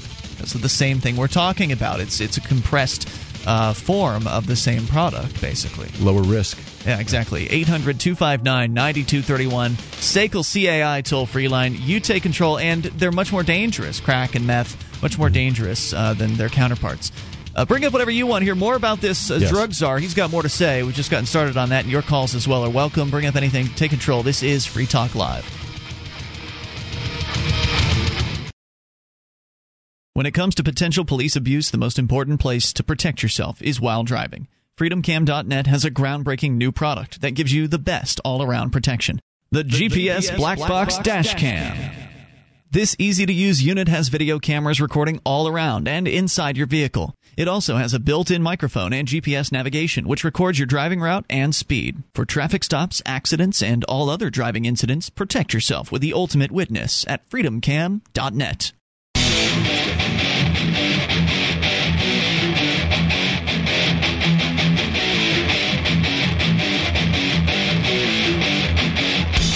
This is Free Talk Live. You can take control of the airwaves, bring up whatever's on your mind at 800 259 9231. That number brought to you by SACL CAI. 800 259 9231. Join us on our website at freetalklive.com and enjoy the features you'll find there free. Again, freetalklive.com features including news updates. Get signed up. We'll keep you in the loop whenever there's something you need to know about Free Talk Live. Go to news.freetalklive.com. You can follow us via email, Twitter, Facebook, whichever one of those works best for you, or more than one if you'd like. It's all free, so go to news.freetalklive.com. And if you've ever considered taking your case to court without an attorney, you need to know about jurisdictionary.com. It's a course for people without a lawyer that need to know what it takes to win and for the people that actually have lawyers that want to minimize their legal fees by knowing what those guys should be doing and when they're doing too much, when they're doing stuff they don't need to be doing, Jurisdictionary will help you get it a little bit more rather than just having a lawyer take your hand and lead you through all kinds of uh, unnecessary charges and, and fees uh, for their time that they don't need to be doing. So uh, get get the info from jurisdictionary.com. It works for both plaintiffs or defendants and costs less than an hour with a good lawyer. So, you know, chump change in comparison to paying for a lawyer. Uh, so easy, an average eighth grader can go through the complete four CD course in a single weekend. You can get it at jurisdictionary.com. That's jurisdictionary.com. As we continue here, uh, Wayne, you're sharing with us a story from The Guardian over the UK mm-hmm. where something fairly significant has happened in the world of politics it's pretty unusual that a drug czar, somebody who built their career on essentially propagandizing against drugs and in favor of the war on drugs, has now reversed his position and has come out. He's not the drug czar anymore; he's a former drug czar, but uh, he's reversed his position. Has now come out and is uh, is advocating for the end of the war on drugs, not just legalizing marijuana, but he's saying All legalize drugs. everything. Yeah, yeah. He goes on to say, "quote It is far better that they're that they they're going to a doctor or going to a chemist. I guess that's the the, the British word for uh, pharmacist, Mm-hmm. and are getting their script rather than turning tricks as a prostitute or robbing their mates." Absolutely. Ainsworth said. Yeah, absolutely. His departure from politics now gives him the freedom to express his view that the war on drugs has been nothing short of a disaster, according to Ainsworth. It's Quote- a human tragedy. Yeah. It is it, disaster is an, an appropriate word. It's a disaster of epic proportions because we're talking about people's freedom and their lives here. And how anybody can just brush off somebody because they're a drug user is so callous to me that they would just look at somebody because they've used drugs and say, well, they're criminals and they should be in a jail cell because they have some sort of issue with the idea essentially of altering one's state of consciousness. I mean, it, that seems to be where the real objection comes from from the people that are the most strident drug warriors. They have some kind of issue. Maybe it's a projection problem. You know, they're projecting their own Yeah. insecurities uh, about themselves and uh, and their ability or inability to handle drugs or whatever that whatever their issue is. They're projecting it out there, but it's just so callous. These are humans we're talking about. These are your brothers and sisters and your your family members and your coworkers and your neighbors, your lovers. I mean, these are people that have drug problems because they're different. There's different levels of drug use. There's people that use it recreationally and they don't have a problem with it. There's people that have problems and they are addicted and they, that's causing real issues in their life. And the people that support the war on drugs, a lot of them just lump everybody together. Oh, if you smoke pot, you must be the same as a meth addict. And there are so many different shades of gray in there and different distinctions that these people don't make because they don't want to even think about it. They don't want to think about the drug user as another human being. They want to think of them as a monster. A criminal. Yeah, a criminal or a monster that needs to be stopped. And clearly, they can't stop them. And that's one of the things this guy is acknowledging here. They can't even keep the drugs out of the prisons. So, what's the point in putting a drug user in prison if they can get drugs in the prison? What's the point of that? Well, they can make more license plates for almost nothing, I guess. But Well, that is true. It does uh, bolster the prison industry, and Yes. that's a whole other fact. that's a whole other story. And and of course, uh, there's a lot of people in prison for drug use that, that shouldn't be there. Who who actually may end up becoming more hardened criminals because they're around people like that. They're they're in a That's hostile they're environment. Yeah, they're and lear- hang- they're learning things. yeah they're, they're learning things they should probably shouldn't be learning being in prison. Well, and also you've got the rap sheet as well. You've got that hanging over your head. If you finally get out, good luck getting a job. Mm-hmm. You might be able to get a restaurant job because everybody there uses drugs, but aside from that, it's very difficult to, you know, for somebody with a with a record like that to go into a, and, and get employment. And so that makes their life more difficult, and that makes it more likely for them to turn back to drugs. Yes, exactly, because they want to get out. They they want an alternative reality. Yeah. But but again, you know, we, we talk about the logic all the time of of uh, the illogic of, of the war on drugs, and we, we also hear about the drug warriors who are in many cases brainwashed, but they don't understand that they're being played. That really the real deal is that there are a small group of people that want drugs illegal because of the huge profits. These people up on top never get caught. It's always the lower level drug dealers that get cycled in and out of the prisons when That's they get true. when they get too big for their britches. So there's there, there there is an incentive for a small group of people to keep drugs illegal, and that's the real reason why they're not legal, in my mind, anyway. Because they're profiting from it somehow. There's a small either- group of people that are politically connected who who profit massively from drugs being illegal. And the way they profit is different. I mean, for instance, they might just profit from the fact that their police department gets fe- federal subsidies, or they might be actual drug dealer themselves, or they might know somebody who's uh, who's selling, or they might be in somehow you know connected to uh, to a drug ring. As we've seen so many police getting caught for selling drugs, and Well, here's an- sheriffs even. Sure. Well, here's an example. Before the U.S. went into Afghanistan, Afghanistan was probably producing 15% of all the, the heroin. Now, Uh, now it's about 80%. Hmm. Interesting. Yeah, who's protecting those uh, poppy fields? Uh, you got it. That'd be the U.S. military. Yes, sir. And that's not just speculation, Wayne. I mean, there Yeah. have been pictures that the these uh, military guys have taken of the fields that they're protecting. And back in the 80s, uh, they were in, in Latin America. They were they were protecting the coca fields, the, the coca plants. Let's. Uh, I don't know if this uh, drug czar has more to say, but if he does, we'll come back to it. Let's go to John in Florida. You're on Free Talk Live, John, with Ian and Wayne. So, uh, you think giving away free drugs to people, they won't have to pull any tricks or anything, huh? I guess. Who somebody said Who said give away drugs. free drugs? Somebody will pay for their drugs. They can pay for their rent and their food too, while they're high on the drugs you gave them, right? Wh- who said give away free drugs? I don't free understand drugs? how that's going to work. John, anywhere. we don't have a John, problem with alcohol, right? John, who said give away free drugs? Where did you get that from?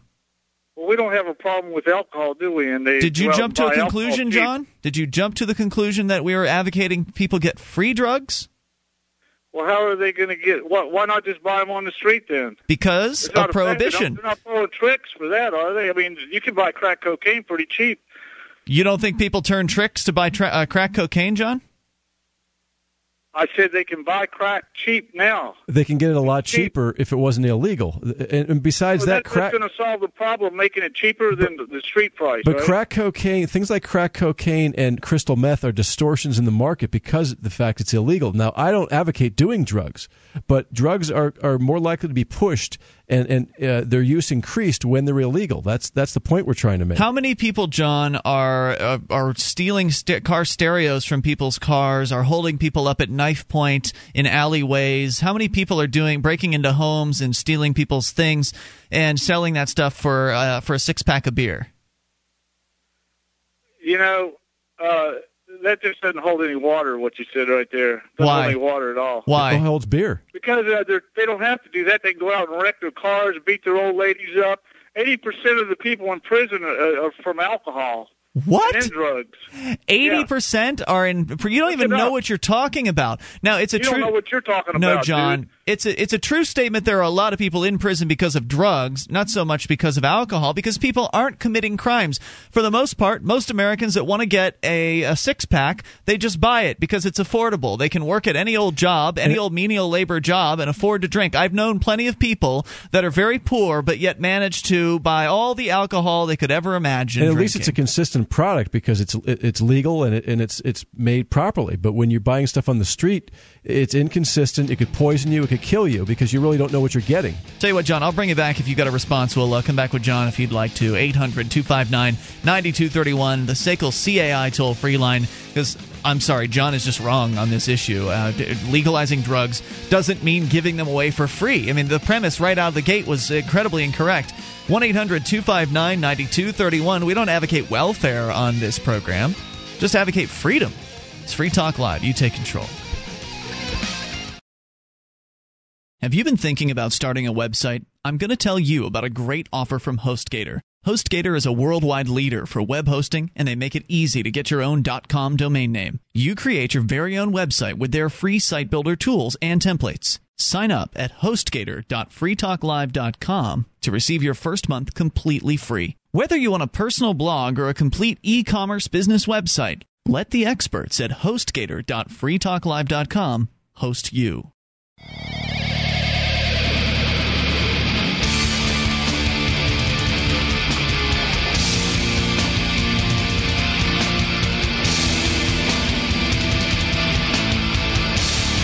Free Talk Live. Take control of the airwaves. Listen in uh, via the web. Listen in via various different options all over at freetalklive.com. Explain there for you. You can dial in toll free and then get interactive with us here at 800 259 9231. And you can bring up anything. And of course, we really enjoy calls that don't agree. It's, uh, it's always nice to get those, and hopefully we'll continue with one of them here in a moment. But I want to tell you about how to get your hands on some gold and silver because it's important to get your hands on it. You don't want to go out there and buy a certificate that says you own gold somewhere because, as it turns out, as we've discovered here on this program, uh, that a lot of these banks that claim they've got gold, they don't. Or they have it titled to more than one person, Right. Which means they don't. or they lent or they lent it out to somebody else. Which means if you want it, they're not going to be able to cough it up.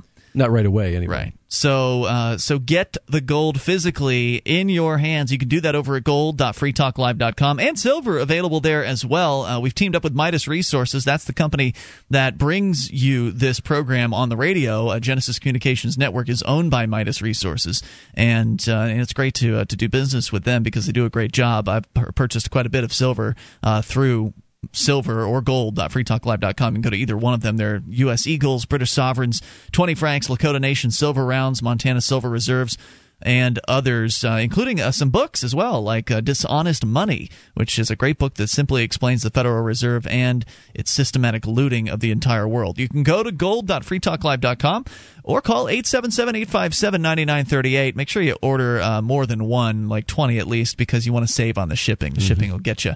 So the more you order, the better the shipping deal. 877 857 9938 or gold.freetalklive.com. And it turns out John in Florida dropped off the line. Uh, as in so many cases when we talk about the war on drugs, Wayne, you brought up a story from the UK. I don't know if we're, how far we are through it, but uh, the drug czar over there, former drug czar, has come out against the war on drugs. He has basically admitted that he was only for it for political purposes, and now that he can speak his mind, now that he can be honest, he is going to tell the world what he really thinks, and that is that it was a disaster. It is a mm-hmm. disaster. It's a disaster of epic proportions, a human tragedy, which is an attack against our friends and family members. It's a war on people, not on the drugs, because people are the ones that suffer the consequences from it. And then John in Florida, who we were more than willing to hold over and, and continue having a conversation with, uh, John in Florida calls up to say, well, uh, you, just, you just want free drugs. No, when did we say that? When did we even allude uh, to something like that? Well, again, he's probably also probably heavily entrenched in the right-left paradigm, so he thinks we're one of these lefties who wants to legalize drugs and give them free to everybody. But the lefties don't even want to legalize drugs. I mean, most of the some uh, do. Well, some do, but uh, you know, some righties do. I mean, there's a story here at the Raw story that Pat Robertson has come out in favor of, at the very least, legalizing marijuana. Mm-hmm. I mean, this this is worthy of a mention. This is the guy sure. behind the 700 Club. This is Pat Robertson, an ultra conservative. Yeah. So it's not a left or right position to be for or against drugs. It's a statist or not statist position. Sure, sure I agree. But I just I, what I'm saying is is that uh, that's his do, perception. That's his perception yeah. based on the right left paradigm perpetrated by the media. Yeah. No, but what, what we do want to see uh, is a, a full drug legalization or decriminalization. I think that's personally a better plan because legalization usually has a connotation of uh, taxation, and I don't want the government to touch the drugs. I don't want them to deal the drugs. I don't want them to prohibit the drugs. I don't want them to tax uh, tax the drugs. I just want them to leave people alone so individuals can decide for themselves in what ways the drugs should be manufactured. Businesses can make those decisions. They can put their products out on the marketplace, and people decide how to uh, you know to to purchase them. Uh, let me tell you a little bit about what Buchanan, or Pat not Pappy Buchanan, Pat Roberts Robertson had to say here, just to give you the other side of this. Uh, raw story. Count this among the 10 things nobody ever expected to see in their lifetimes. 700 Club founder Pat Robertson, one of the cornerstone figures of America's Christian right movement, has come out in favor of legalizing marijuana. Calling it getting smart on crime, Robertson aired a clip on a recent episode of his 700 Club television show that advocated the viewpoint of drug law reformers who run prison outreach ministries. A narrator even claimed that religious prison outreach has saved millions in public funds by helping to reduce the number of prisoners who returned shortly after being released. Uh, the Christian Coalition founder said, It's got to be a big deal in campaigns. He's tough on crime and lock him up. That's the way these guys ran, and they got elected. But that wasn't the answer. Mm-hmm. And he's absolutely right because all you do when you arrest somebody for selling drugs is you create a new market opportunity for somebody else to step in and fill his shoes. Because there are always going to be people that are demanding the product. And as long as there's a demand in the marketplace even if the product or service is illegal someone will step up to fill that demand regardless of the risk. In fact the higher the risk the more likely the someone filling the demand will be a violent thug as opposed to maybe a nice drug dealer because there are some nice friendly ones out there. Do, do you remember the poli- police officer we talked with maybe a year ago who was talking about how and he was he was for decriminalization and he said, "You know, I talked to some of my fellow officers who who were against or for the war on drugs, against legalization, and I ask him, I say, "You know, how many drunks have you wrestled with in the last 3 months?" Mm-hmm. And, and, they mm-hmm. think about it and they, and they can't even really count there's so many. And he says, "Okay, how many potheads have you wrestled with?" Doesn't they- happen. And it said zero, and, and he's never never had a different result. you Yeah, know? uh, most cops that are being honest will tell you that.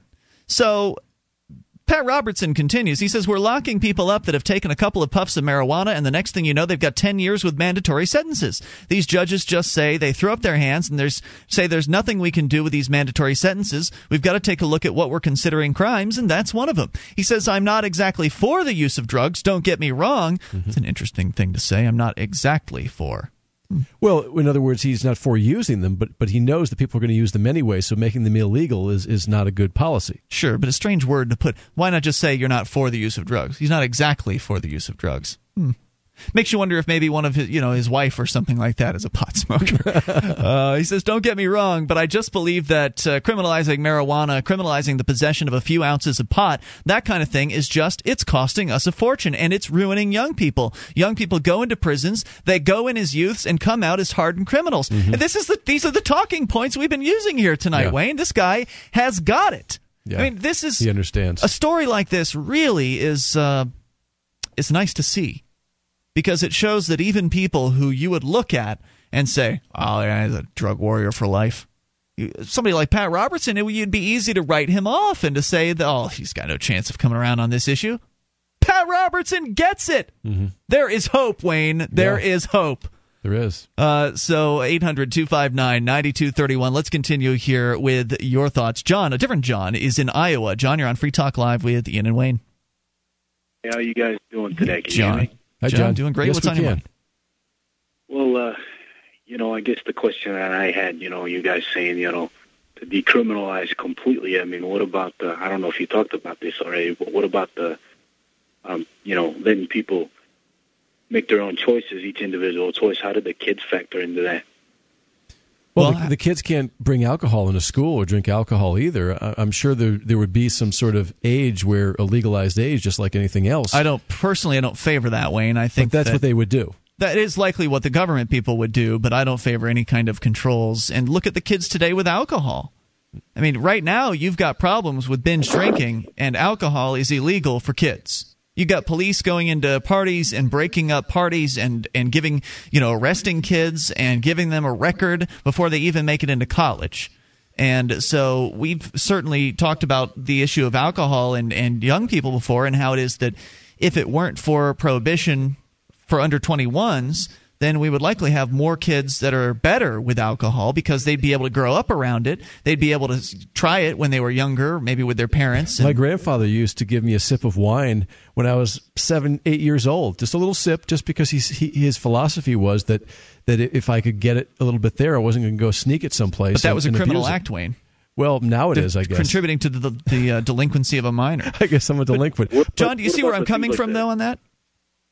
The the marijuana and stuff like that. You know, a little alcohol. Uh, you know, that's been going on a long time. You know, my dad did that to me too. Give me a little sip of uh, whatever, and and it was all funny. But uh, uh, you know, what about some of the more uh, dangerous things?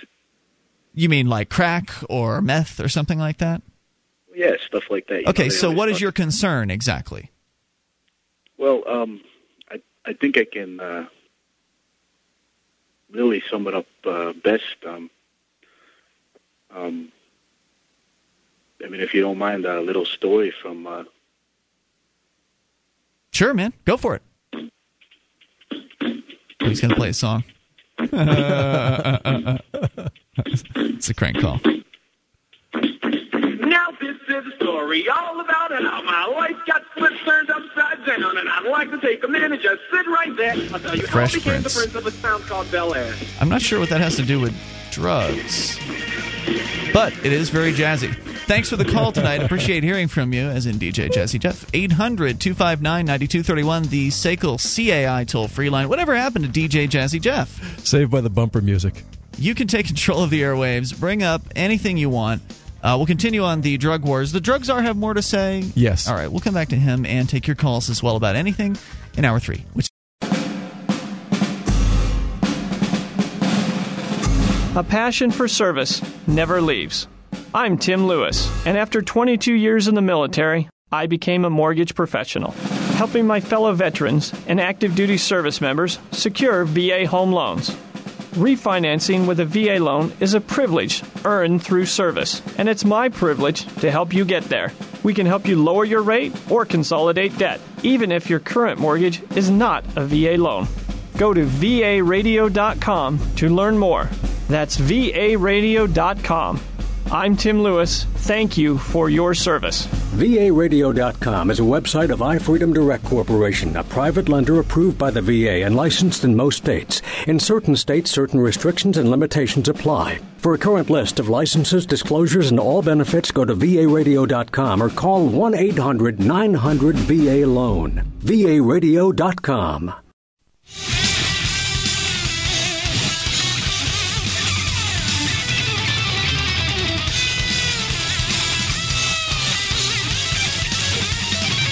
This is Free Talk Live. You can bring up whatever is on your mind. Dial in toll free. Take control of the airwaves at 800 259 9231, the SACL CAI toll free line. 1 800 259 9231. You can join us on our website at freetalklive.com and enjoy the features that you'll find there completely free. Again, freetalklive.com. Boy, this night full of all kinds of good news, at least in the, the realm of the war on drugs. We've been talking about for the last uh, little bit here on the program. For those of you just tuning in, uh, a UK drug czar, former drug czar, has come out in favor of full on legalization.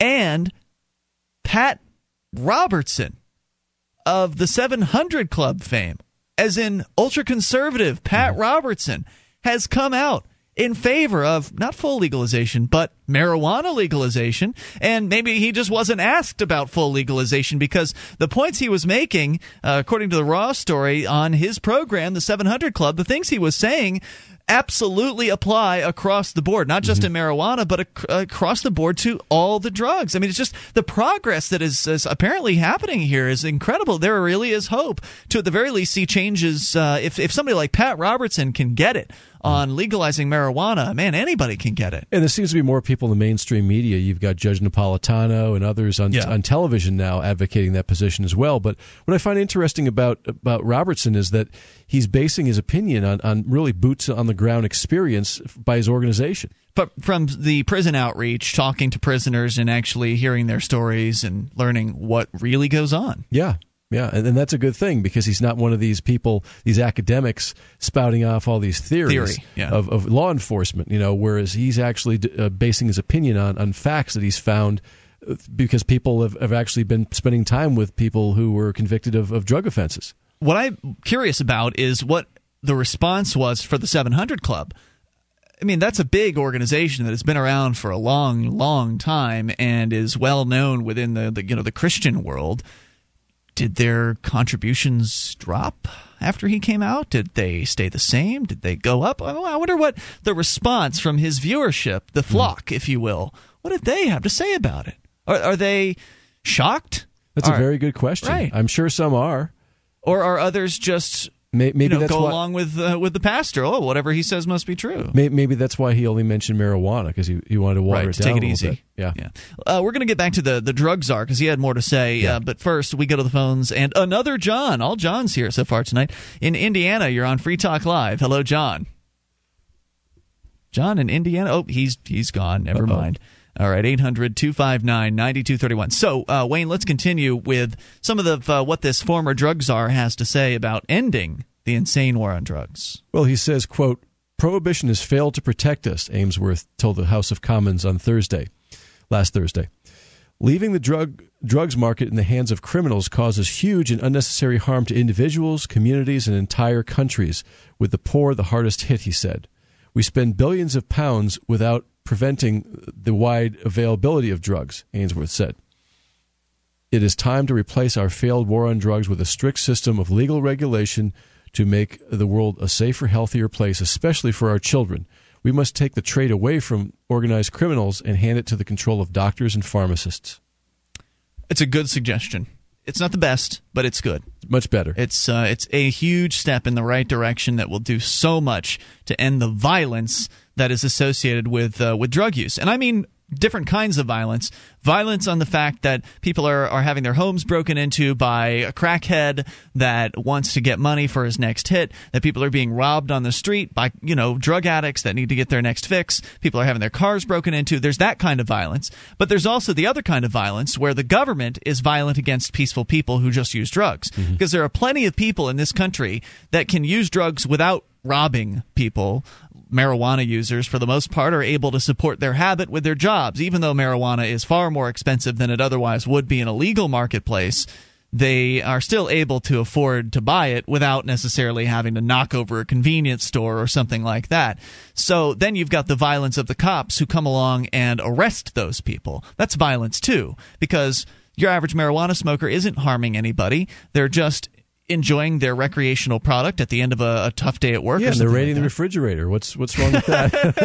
I want some of that baklava. Oh, you're right. We've got it out there thawing. In but the actually, he says one thing too that, that's really good. He says politicians and the media need to engage in a genuine and grown-up debate about alternatives to prohibition. Amen.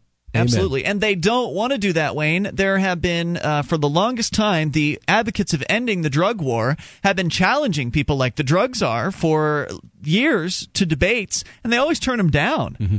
Why would they want to get into into a debate about it? It's their policy. Their policy is in effect. They have no reason to come to its defense. It's already in effect. So why come to a debate where they're just going to lose? They're going to have their butts handed to them in this uh, in this because they have nothing on which to stand. All of their points are based on emotion and appeals. You know, appeals to emotion. There's no logic there, and and we can appeal to emotion too, like uh, the 1.5 million human beings in this country that are arrested and put in a cage every single year because they had a plant or a, a drug in their pockets. I mean, that's a, that's pretty tragic, and there are all kinds of personal. You want to get you dig down into those 1.5 million stories, and you find all kinds of, of personal tragedies where people have their families torn apart by the mm-hmm. system. The kids are taken away from a household, for instance, where mom and dad might be pot smokers. Little Johnny goes to school, tells his dare officer that mom and dad smoke pot because the dare officer tells the kids to to snitch out their parents. They think they're doing what's right because they've been brainwashed to believe that pot's bad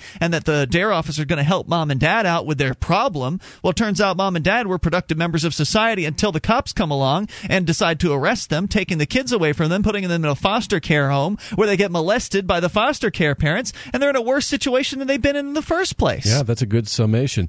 And you know, Those aren't uncommon. in the old days, you, you used to hear this argument mostly from potheads, but not not anymore. I, I'm a person. I don't do drugs. I don't drink. I mean, I probably have six beers a year. You know, Wow. Um, I've been working out for 37 years. You know, and and uh, most people would call me a, a health nut. You know, so I don't do these things, but I, I understand. I, I, I want to be principled. I want to tell the truth. You know, I want to find the truth, and and I just don't see. Even though I might not believe in doing certain drugs myself, uh, you know, I have to allow you to be free for me to be free. That's my belief. Absolutely. Let's go to the phones and the fun. Talk to Dennis in Huntsville, listening to WBHP. Hello, Dennis. You're on with Ian and Wayne. Uh, thank you. Uh, oh, by the way, uh, Ian, I enjoy listening to you on Coast to Coast. I wasn't on Coast to Coast. Well, Ian, This is Ian, and I was not on Yeah. Coast to Coast. So I don't Well, know. I don't know who you heard. Oh, you're thinking of the host of uh, Coast to Coast, Ian Punnett? Coast to Coast, yeah. Not the same Ian Ian. Sorry to confuse you. I have met Oh, Ian okay. Punnett, and uh, he's very short and was very nice. Well, you could be on Coast to Coast. I suppose I could. Yeah, you were on Alex I don't, know. I Jones. don't, I don't have a ghost story to tell, though. You could, you could make one up. That's what a lot of people do Yeah, to get on do. that Some show. good ones. Anyway, go ahead, Dennis. What's on your mind? Uh, yeah, I'm, I'm listening to what you guys are talking about now. Here's why I'm in favor of the idea of legalizing uh, pot, of course, and as many drugs as practical, is because I don't like decent people out here getting records and everything, which screws their lives up for doing some something like that. It's, that's their choice, all right.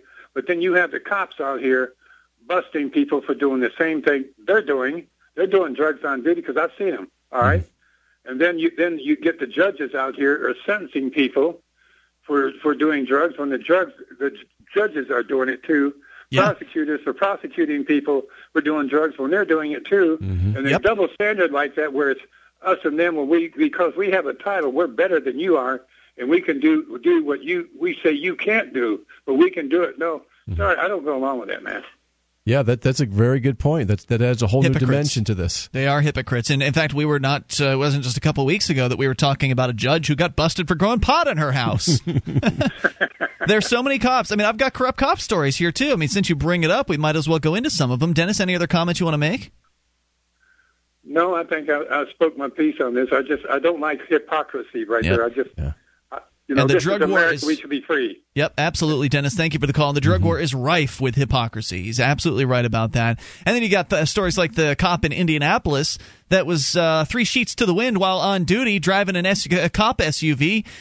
They actually caught him, but how many guys are out there getting away with stuff? Yeah. Because they're in positions of power. Th- this is a medical problem. When people abuse drugs, it's a medical problem, not a criminal problem. That's the point here. Speaking of the corrupt cops, we'll bring those to you here in a moment, and you can take control of the airwaves. Bring up whatever's on your mind. 800 259 9231. This is Free Talk Live. It's Christmas week. We're here all week long. We're going to be here live taking your calls, so uh, stick with us here throughout the holidays. This is uh, Free Talk Live. Take control. This Your Family Today tip is brought to you by Stouffer's, helping bring your family together with wholesome dinner options, even on the busiest of nights. Find dinner table ideas to bring your family together at letsfixdinner.com. To get kids involved in dinner time conversation, ask specific questions, not broad ones. Instead of what happened today at school, try what was the best thing that happened today. The more specific you are, the more they'll have to say. For more tips like these, visit us at parenthood.com slash your family today.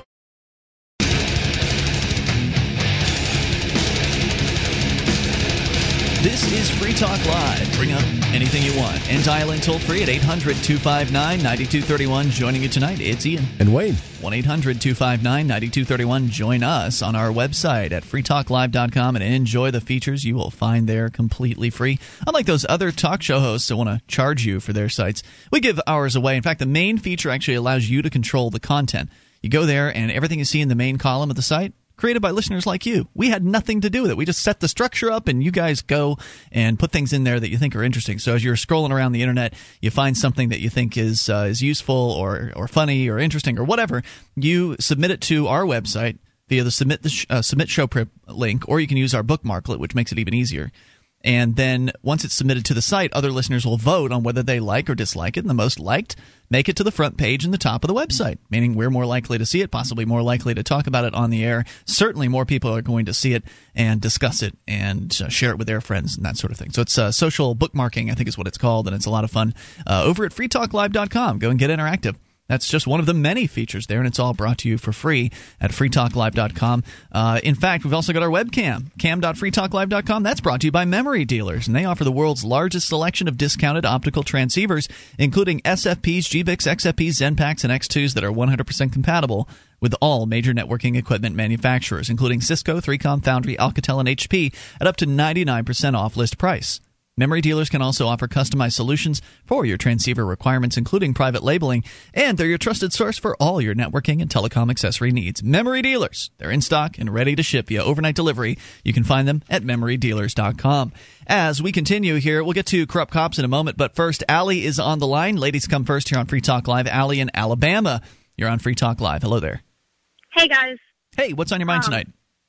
Well, I called to tell tell you guys my story. Um, I was coming home from my friend's house on Sunday night. I was having we were having a dinner party, and um, I was on my way home, and I made the mistake of driving through a part of the town where um, a lot of cops hang out, and you know they tend to be bored because um, during Christmas time our town gets really slow. So um, you know they're sort of patrolling the area, and I drive by um, one of them, and they turn around and turn their lights on and Oh, boy. pull me over. Yeah, and um, so you know he comes up to the to my car, and you know I sort of follow a script when I talk to the cops. You know I I like to always ask them, you know, ob- evening officer, you know, why did you pull me over? Um, he tells me it's for my headlight, and um, then he go uh, tells me that I smell like alcohol. Uh oh. Um, I hadn't, you know, had anything to drink that night, and you know, I was totally fine to drive. So, um, but I had just been told that my uh, dog died um, on the way. You know, right before, like after I got my car, my mom called and told me. So, um, you know, I might have looked upset. But, Yeah, uh, absolutely. I'd probably be right, crying. so- Yes, and Right, your yeah. eyes may have been red too because you were crying, right? Mm-hmm. Right. Exa- yeah. Exactly. So, um, but you know, he didn't even accuse me of, you know, he didn't say I looked high. He just said, you know, he he thought that I was been drinking. So, um, I'm 20, so, you know, it. I you know, I, to him, I don't even have to be drunk. I just, you know, I could have had, you know, like a sip of beer, and to him, I'm, you know, a criminal. So, um, but I hadn't, and um, he tells me to get out of the car and makes me take all the silly tests, um, which are really confusing, by the way. I've never had to, you know, do the walk the line or anything like that, but um, They're not take easy to the- do while you're sober, from what I understand. They're kind of No, they're designed. They're, kind of designed to get people to screw up. Yeah. Right. My, my brother Yeah, did I- cartwheels on the line one time. Really? Smart ass. yeah, he is. Go- yeah, go ahead. Yeah, I mean, I I tried to show, you know, demonstrate to people what they asked me to do, and like even when I do it now, I I still like almost fall over and stuff. So Mm-hmm. Mhm. they won't even let you put your arms out for balance when you're walking, you know, like heel to toe, as if that's you know some kind of like you're not like you can't walk naturally heel to toe. That's not how people are designed to walk. Right. Um, but anyway, so um, they decide that I'm wasted, and um, they handcuff me, Jeez. and then um, Was this your first arrest? Yes. Okay. um, they tell me that I need to move my car because it's not lawful, lawfully parked. Um, so, Handcuffed. so um, they want the keys to my car, and I tell them, you know, I don't consent to any searches, officer. And um, you know, well, they're like, we'll just bring the drug dogs, and I was like, well, I don't think that's fair. That, you know, you're the one who just arrested me, and I can't move my car into a parking space. So now I either have to pay to have my car impounded or give you give some stranger the keys to my car. Um, but you know, I really, you know, I sh- probably shouldn't have, but I gave him the keys. Mm. Um, so they take me downtown, and uh, I take the breathalyzer, and I come out as zero point zero zero. Mm-hmm. Um, but then he proceeds to charge me with a DUI. What? Um, yeah. I've heard that happen before. Yeah. Because Save face. Well, I asked him. I was like, "Well, you know, what? I'm, am I still being charged with DUI?" And he says, "Well, I'm convinced that you're under. Um, you're, you're obviously under the influence of some kind of narcotic." um, and I was like, uh, "Officer, I haven't had anything tonight. You know, the only thing I've, the only drug I've had is out, is um, coffee." Mhm. And um, so, you know, he he you know tells me, "Well, you're gonna have to take off your jacket before you go in there." And um, is there anything in your purse that I need to know about? And um, I was like, you know, assuming that he means drugs, I was like, Yeah. no. And um, he's like, what about this pepper spray? And I was like, uh, I assumed everyone in there knows about pepper spray and how to handle it. And um, he he tells me that uh, that they need to know about the pepper spray because it's a weapon. Um, so I go in there and go into you know, a cell. Where where are you going into? That's the part I missed out. um, sorry, yeah, they take they take me down to like the yeah to the um to the they don't put me in a in a cell, but yeah, they take me to the jail and um they make me like go through processing and stuff, and Mhm. um they make they take my mug shot and make me do like fingerprint stuff.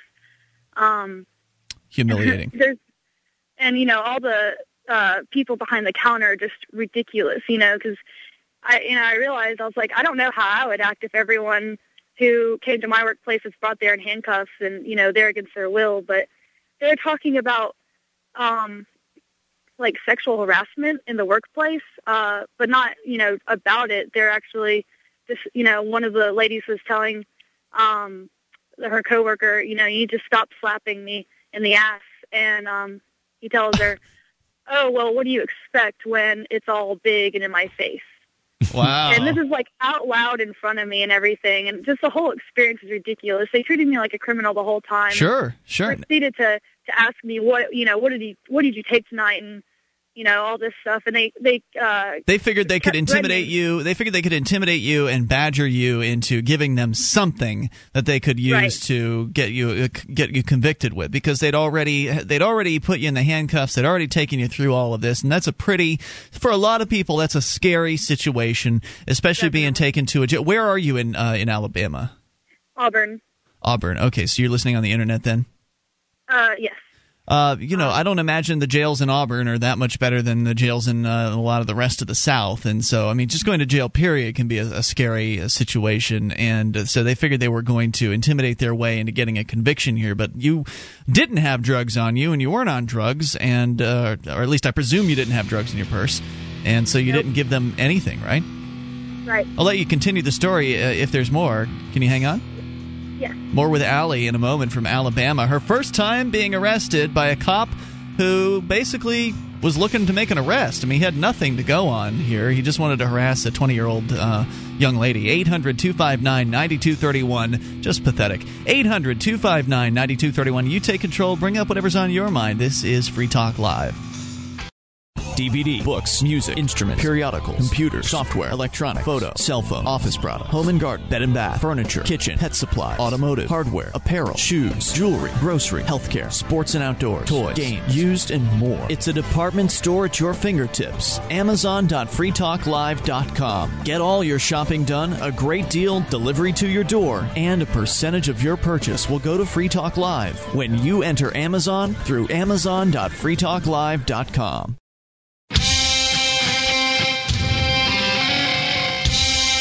is Free Talk Live. You can bring up whatever you want by dialing in toll free at 800 259 9231. Don't forget, you can join us on our website at freetalklive.com and enjoy the features that you'll find there completely free. Archives are included. If you've missed a moment of the show, don't worry. They're right there on the front page of the website, the last week's worth. You can click and download. Or you can click into the archives section and then go all the way back as late as 2006. Hmm. So do it all and do it for free over at freetalklive.com. And know that it's brought to you by HostGator, a worldwide leader for web hosting. They make it easy for you to get your own .com domain name. Unlimited disk space, unlimited bandwidth, 99.9% uptime guarantee.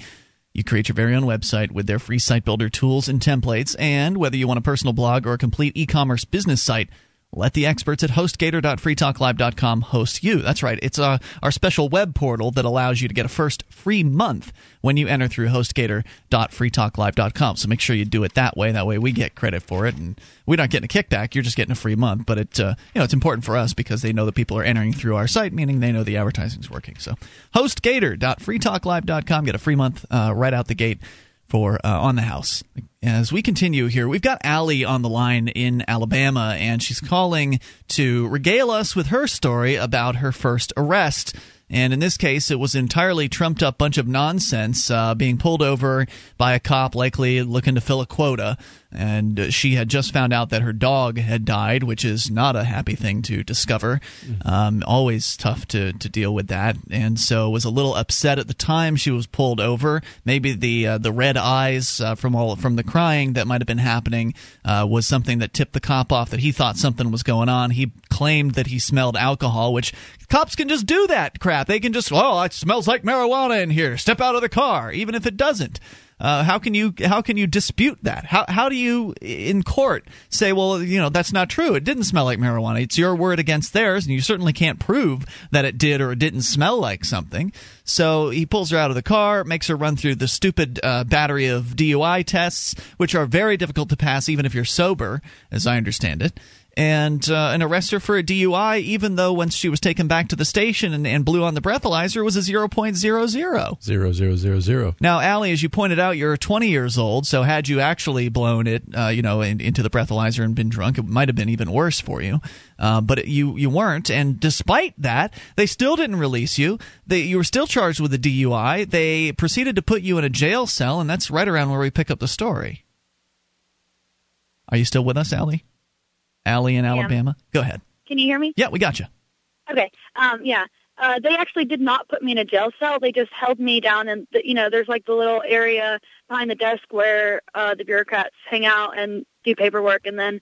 Um, Oh, so you're just like, a little, sitting on a bench the whole time or Right. something like that? Yeah, there's a there's a benched area where they you know they wanted me to sit and sort of like away from where they don't have to see me. Were um, you then cuffed this whole time too? No, I, I was not handcuffed after I was um, inside. Um, but you know, I was upset, so I was crying, and I had um, I was actually, you know, pretty pissed off because I had work the next day. Actually, you know, I had to be up at you know eight o'clock to be up for work, and Hmm. it was already you know past midnight, and Oh, yeah. um, They don't move So- fast. When the, when you're inside the police department, No. you might as well block off another five or six hours before you can get out. I mean, it just, Right. just depends. Usually, it's very slow. Well, um, so you know, they make me call a, a. Well, you know, I've heard that. I well, on the way there, I asked the cop if it was okay if uh, I called someone to come pick me up, and you know, he's like, "Oh, sure, yeah, you can call someone as soon as you get there." Um, of course, that was a lie. The only call Yep. that they uh, really allow you is to call the bonds, the bondsman. Wow, Um, that's terrible. So I had to. I begged the lady at the front counter, who she, you know, she. I think she felt sort of bad for me at first. She was like, um, you know, she was like saying, "He should, you know, they can take you back to your car, you know, at this point, but he just chose not to, and I guess that's fine."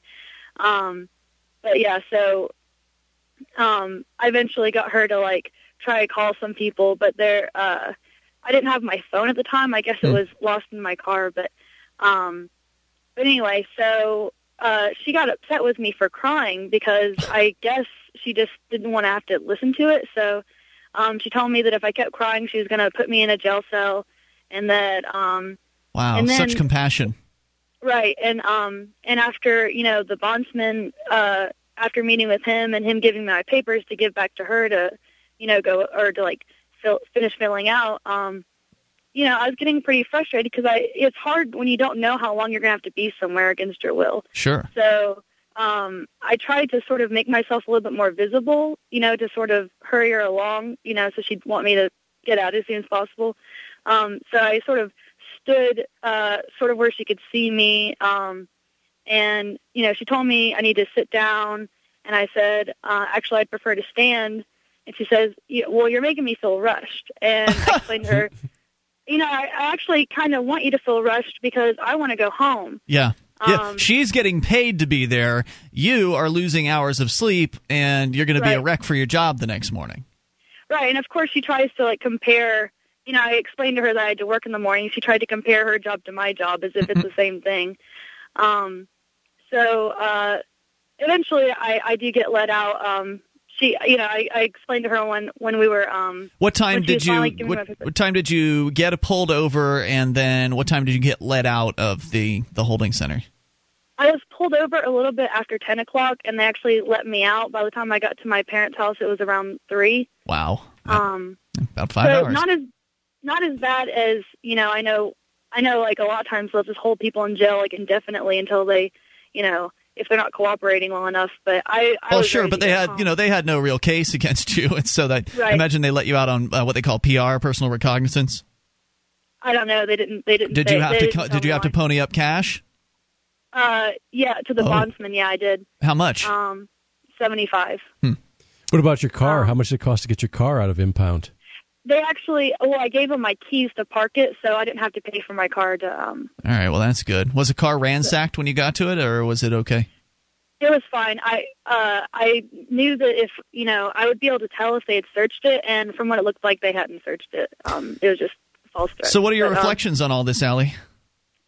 well, um, we've actually I've been to the police station a couple times to you know with my parents to complain about it. Um, How'd that go? they seem they seem very afraid. The police or your um, parents? The police They should seem be. very It's false they're very arrest. nervous. Um, my stepfather is.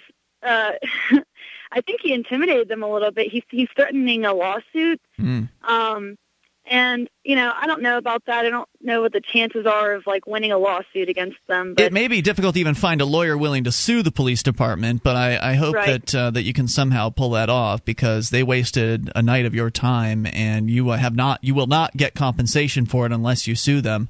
Uh, you can file all the complaints you want to, and they'll file they'll take that and file it in the the circular file, which you know the trash can. And unfortunately, you're paying for I've it, and, all, and your neighbors are in their taxes Yep. if you do sue and win.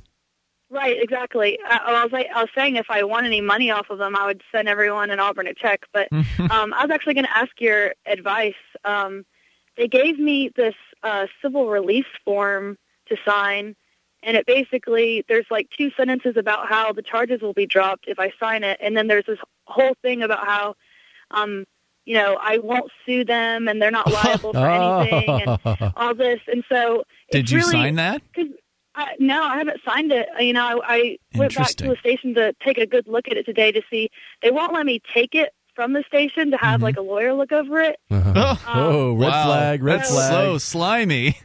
It's very tempting to sign though because if the charges are dropped, and you know, I Sure, sure. Well, right. So, so this reminds me of uh, what they were doing in Bradenton, Florida, for a little while, where they would pull somebody over, and of course, they're targeting people that don't know their rights. They're not going to target a guy driving a Lexus or somebody that could hire a lawyer. They put they would pull people over and they would say, "All right, well, um, you know, we're going to take your car from you here. Uh, oh, we found some pot. Uh, we're going to take a, your car from you, and uh, all we just need you to do is just sign this form, and it basically says that you're going to give us the car and that you won't, you know, sue us, and uh, we'll drop the charges. So we won't charge you with the pot possession. You just give us the car." And people are signing those things left and right. I'll tell you what. We'll come back talk a little more about this, what you can possibly do here, uh, because that is a, sl- a really slimy tactic. Yeah. Uh, so more with Allie in a moment. 800 259 9231. That's the SACL CAI toll free line. Would you sign the paper? It's Free Talk Live.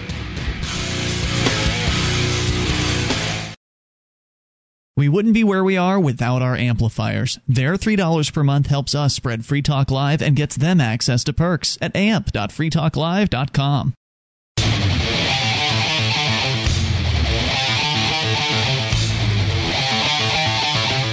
This is Free Talk Live. Only moments remain. Maybe enough time for your call. Let's make it now at 800 259 9231. Joining you tonight, it's Ian. And Wayne. And you can join us on our website at freetalklive.com. We give you the uh, features on the site totally free, so enjoy those on us. The Shrine of Female Listeners is one of those features. The dozens of ladies who've taken the time to send in their validated photo or video show they are indeed listeners of this program. Shrine.freetalklive.com is where you can go to get more information on that. And if you're a lady listener, you can become part of the Shrine at shrine.freetalklive.com. And uh, I would like to extend an invitation to Allie, who is on the lines with us here, because actually it's been too long. It's been a, lo- a little while since we've had a brand new Shriner up at uh, the Shrine of Female Listeners. So, Allie, if you get a moment uh, and you feel so inspired, we'd love to have you uh, as our newest addition over there at uh, at the Shrine. So I drop, may do that. Great. Well, drop yeah, drop on by there uh, when you get a chance. You've been telling us a story tonight about your first arrest, and it was not pleasant. Uh, the uh, the cop basically attempted to uh, suggest that you were a DUI, and there was no evidence whatsoever to back that up. Uh, he basically was going on a hunch, and he was wrong. Uh, you took the breathalyzer and ended up with a 0.00. You hadn't been drinking at all that night. Uh, continued to press the DUI charges even after you were presumably exonerated at that point and they of course were running their intimidation game on you and trying to uh, to scare you and, and they were being rude and they wasted five hours of your time and luckily you didn't have your car impounded that was maybe the one up one of the upsides to this and of course the the charge was still there they they presented you with this uh, form that essentially said something to the effect of, uh, yeah, if you sign this form, we'll drop the charge, the DUI charge, which that's a pretty serious charge.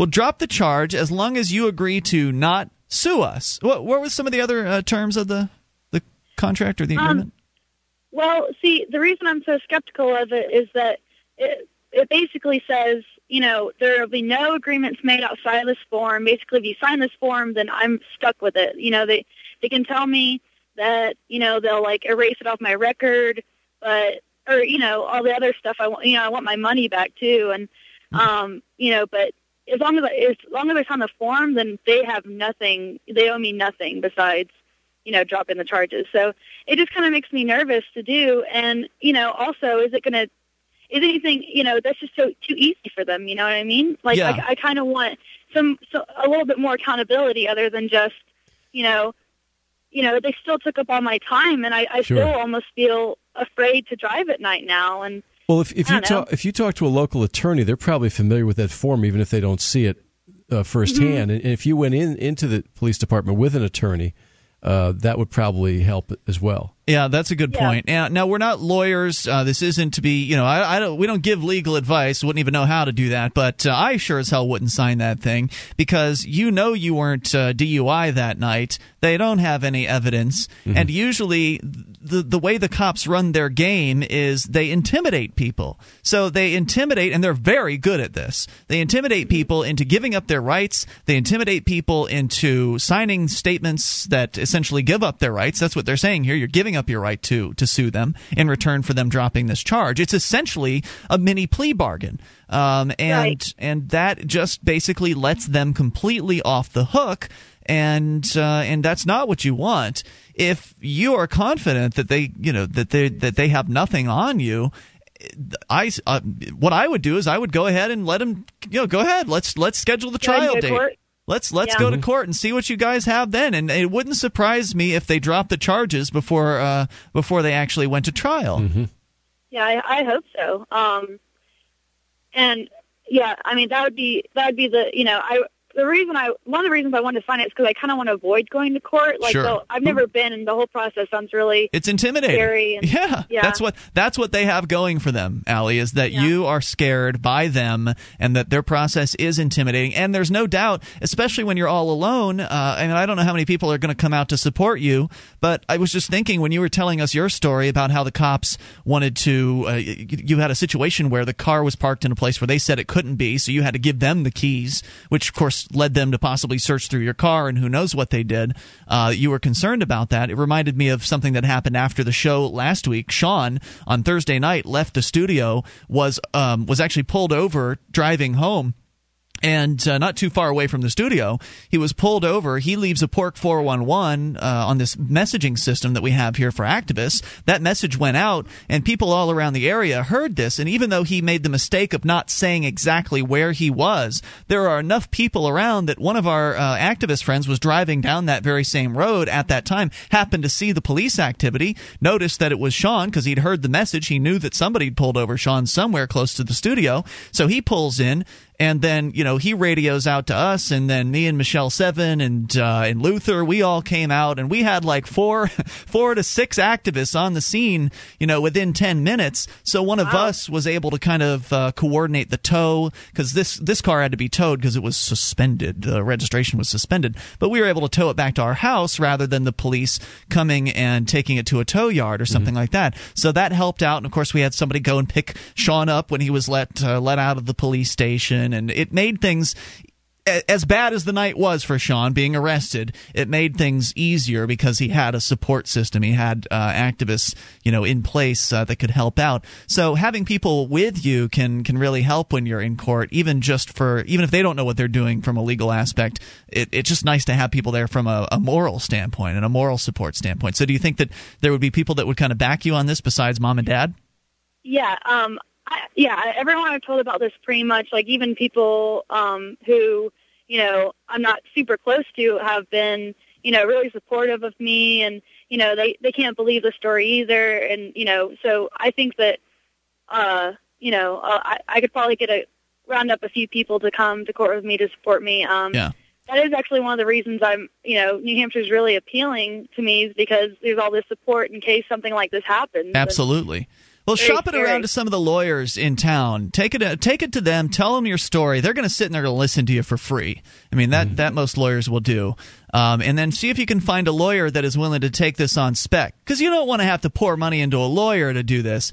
If if Right. you, can, find a lawyer that's willing to take the case as kind of like a, an unjustified arrest, something to where he could turn around and, and bring suit against the, the county or the city and maybe make some money for himself on the back end. That I think would be an ideal situation. And even if you can't find a lawyer, they're going to try to make you sweat it out. And if you, in many cases, if you wait, they will drop the charges. Now, there's never a guarantee. You may end up having to go to court, but what are they going to show? You know, the cop had a hunch that you were that you were on drugs. You got no proof of anything, and I don't my know. biggest my biggest fear is that um from what I've been told the uh judge is like this really really old guy Mhm. and I'm afraid that he's you know maybe very socially conservative and Officer Park is going to get up there and say oh sir uh know judge he she was obviously uh intoxicated you know maybe not by alcohol but definitely you know I think she'd had something to smoke tonight that night or you know, that's where you'd want to talk like to a lawyer about like finding out what their burden of proof is. What is it that Hmm. they what is it that they have to prove in order to move ahead? But your fears are justified. I mean, these people don't follow their own rules. That's certainly the case. And if you feel like right, it's best make it up as they Right. go. If you feel like it's best to just take the hit of the loss of the five hours and, and chalk it up as a learning experience, then you know, then maybe you, you do want to sign the, the form and just make it all go away. I think there's something to be said, especially if you're planning a move to New Hampshire. There's something to be said for you know kind of flying under the radar as much as possible and not sticking your neck out too far. So there's something to be said for that too. But I think it would behoove you to check check with some lawyers in town and see what they have to say about it because they certainly know the laws better down there, uh, and maybe you'll find one that's willing to help you out on spec. And the judge would know those lawyers too, and, and the lawyer would know that judge. Chances are as well. Yeah. But if you told them about the dog that your dog had just died and you were crying before you got pulled over, I think, uh, you know, if you can really sell that to the judge, I think you'd do fine. Yeah, I mean, a- a 20 year old girl uh, crying in the courtroom is going to be tough for them to uh, to convict, I would think. But uh, Allie, would you let us know what uh, what transpires here as things continue to Sure, develop? yeah, definitely. And and thank you guys for letting me share my story. You know, as long as you know people can know about this, I don't feel like it's so much in vain. So thank you so much. Thanks, Allie. Appreciate the call. Let's talk to Marco, listening in Decatur to WBHP in Alabama. Hey, Marco, you're on Free Talk Live. Marco, Hello. hey, you're on the air. Hey, uh, man, I'm, I'm actually happen to be a cop, and I actually have happened to be in, in Auburn, Alabama. And one thing I wish she would have said was if she was at, if it was Auburn PD or Auburn University. I just don't think that Auburn PD, if you call and complain, as big a department as that is, they're going to trash it. Okay, we're we're not allowed to do that. We answer to the public. I know you can say we stiff arm or whatever, but still, I've had one complaint filed on me. I got called in. I got questioned. It wasn't just trashed. I mean, that stuff's going to happen. That's life. Uh, now, if it's Auburn University, you're probably going to have some young guys. They may make some mistakes. What do you think? Do you think that's? Do you think she should sign that form, make it go away, or take it to court and see if they got anything? Well, I, you know, I, I don't ever want to qu- second guess another officer, but I would say this: if she says she did nothing wrong, then go to court with it. Just like I tell people when somebody gets a warrant on them, and I have to serve the warrant. You know, look, if you didn't do anything, then don't worry about it. Go to court. Marco, I wish we had more time to you talk to you, man, but we are out of it tonight. I appreciate the call and the uh, the ex- the info, and everybody that couldn't get on, call us tomorrow night. Uh, we had a blast of calls here the very last segment, so if you've got to share something, call us tomorrow. We'll talk to you then. In the meantime, see you online at freetalklive.com. Welcome to Living Healthy Naturally. With information and advice on how to improve your health and wellness with natural remedies and nutritional healing. Here's renowned naturopathic doctor and certified nutritionist, Dr. Lindsay Duncan. In today's go go world, it's so incredibly easy to consume the wrong kinds of stimulants. And what do these unhealthy stimulants really do for you? They make you feel jittery and nervous. And then at the end of the day, they have a crash effect and then it wears off. We all know that feeling. And then what do we do? We consume more of these unhealthy stimulants. Look, if you want to get off the merry-go-round of stimulants for good, I tell all my clients to make sure they get the proper amount of omega fatty acids and B vitamins in their diet. Omega fatty acids feed your heart and your brain and your body so they function properly and more energetically. A great source of these omega fatty acids is the acai berry, and Genesis Today has created a great tasting juice that contains naturally energizing omega rich acai with added B vitamins. Now, this will help you get some of the needed energy support in a healthy and convenient juice. Drink a glass of delicious acai berry juice from Genesis Today, and you'll be getting all the healthy omegas and B vitamins you need to be energized and fit. To learn more about living healthy naturally and acai berry juice, please visit genesistoday.com. Acai berry juice is available in the refrigerated section next to the OJ at all Walmart, Sam's Club, and Super Target locations.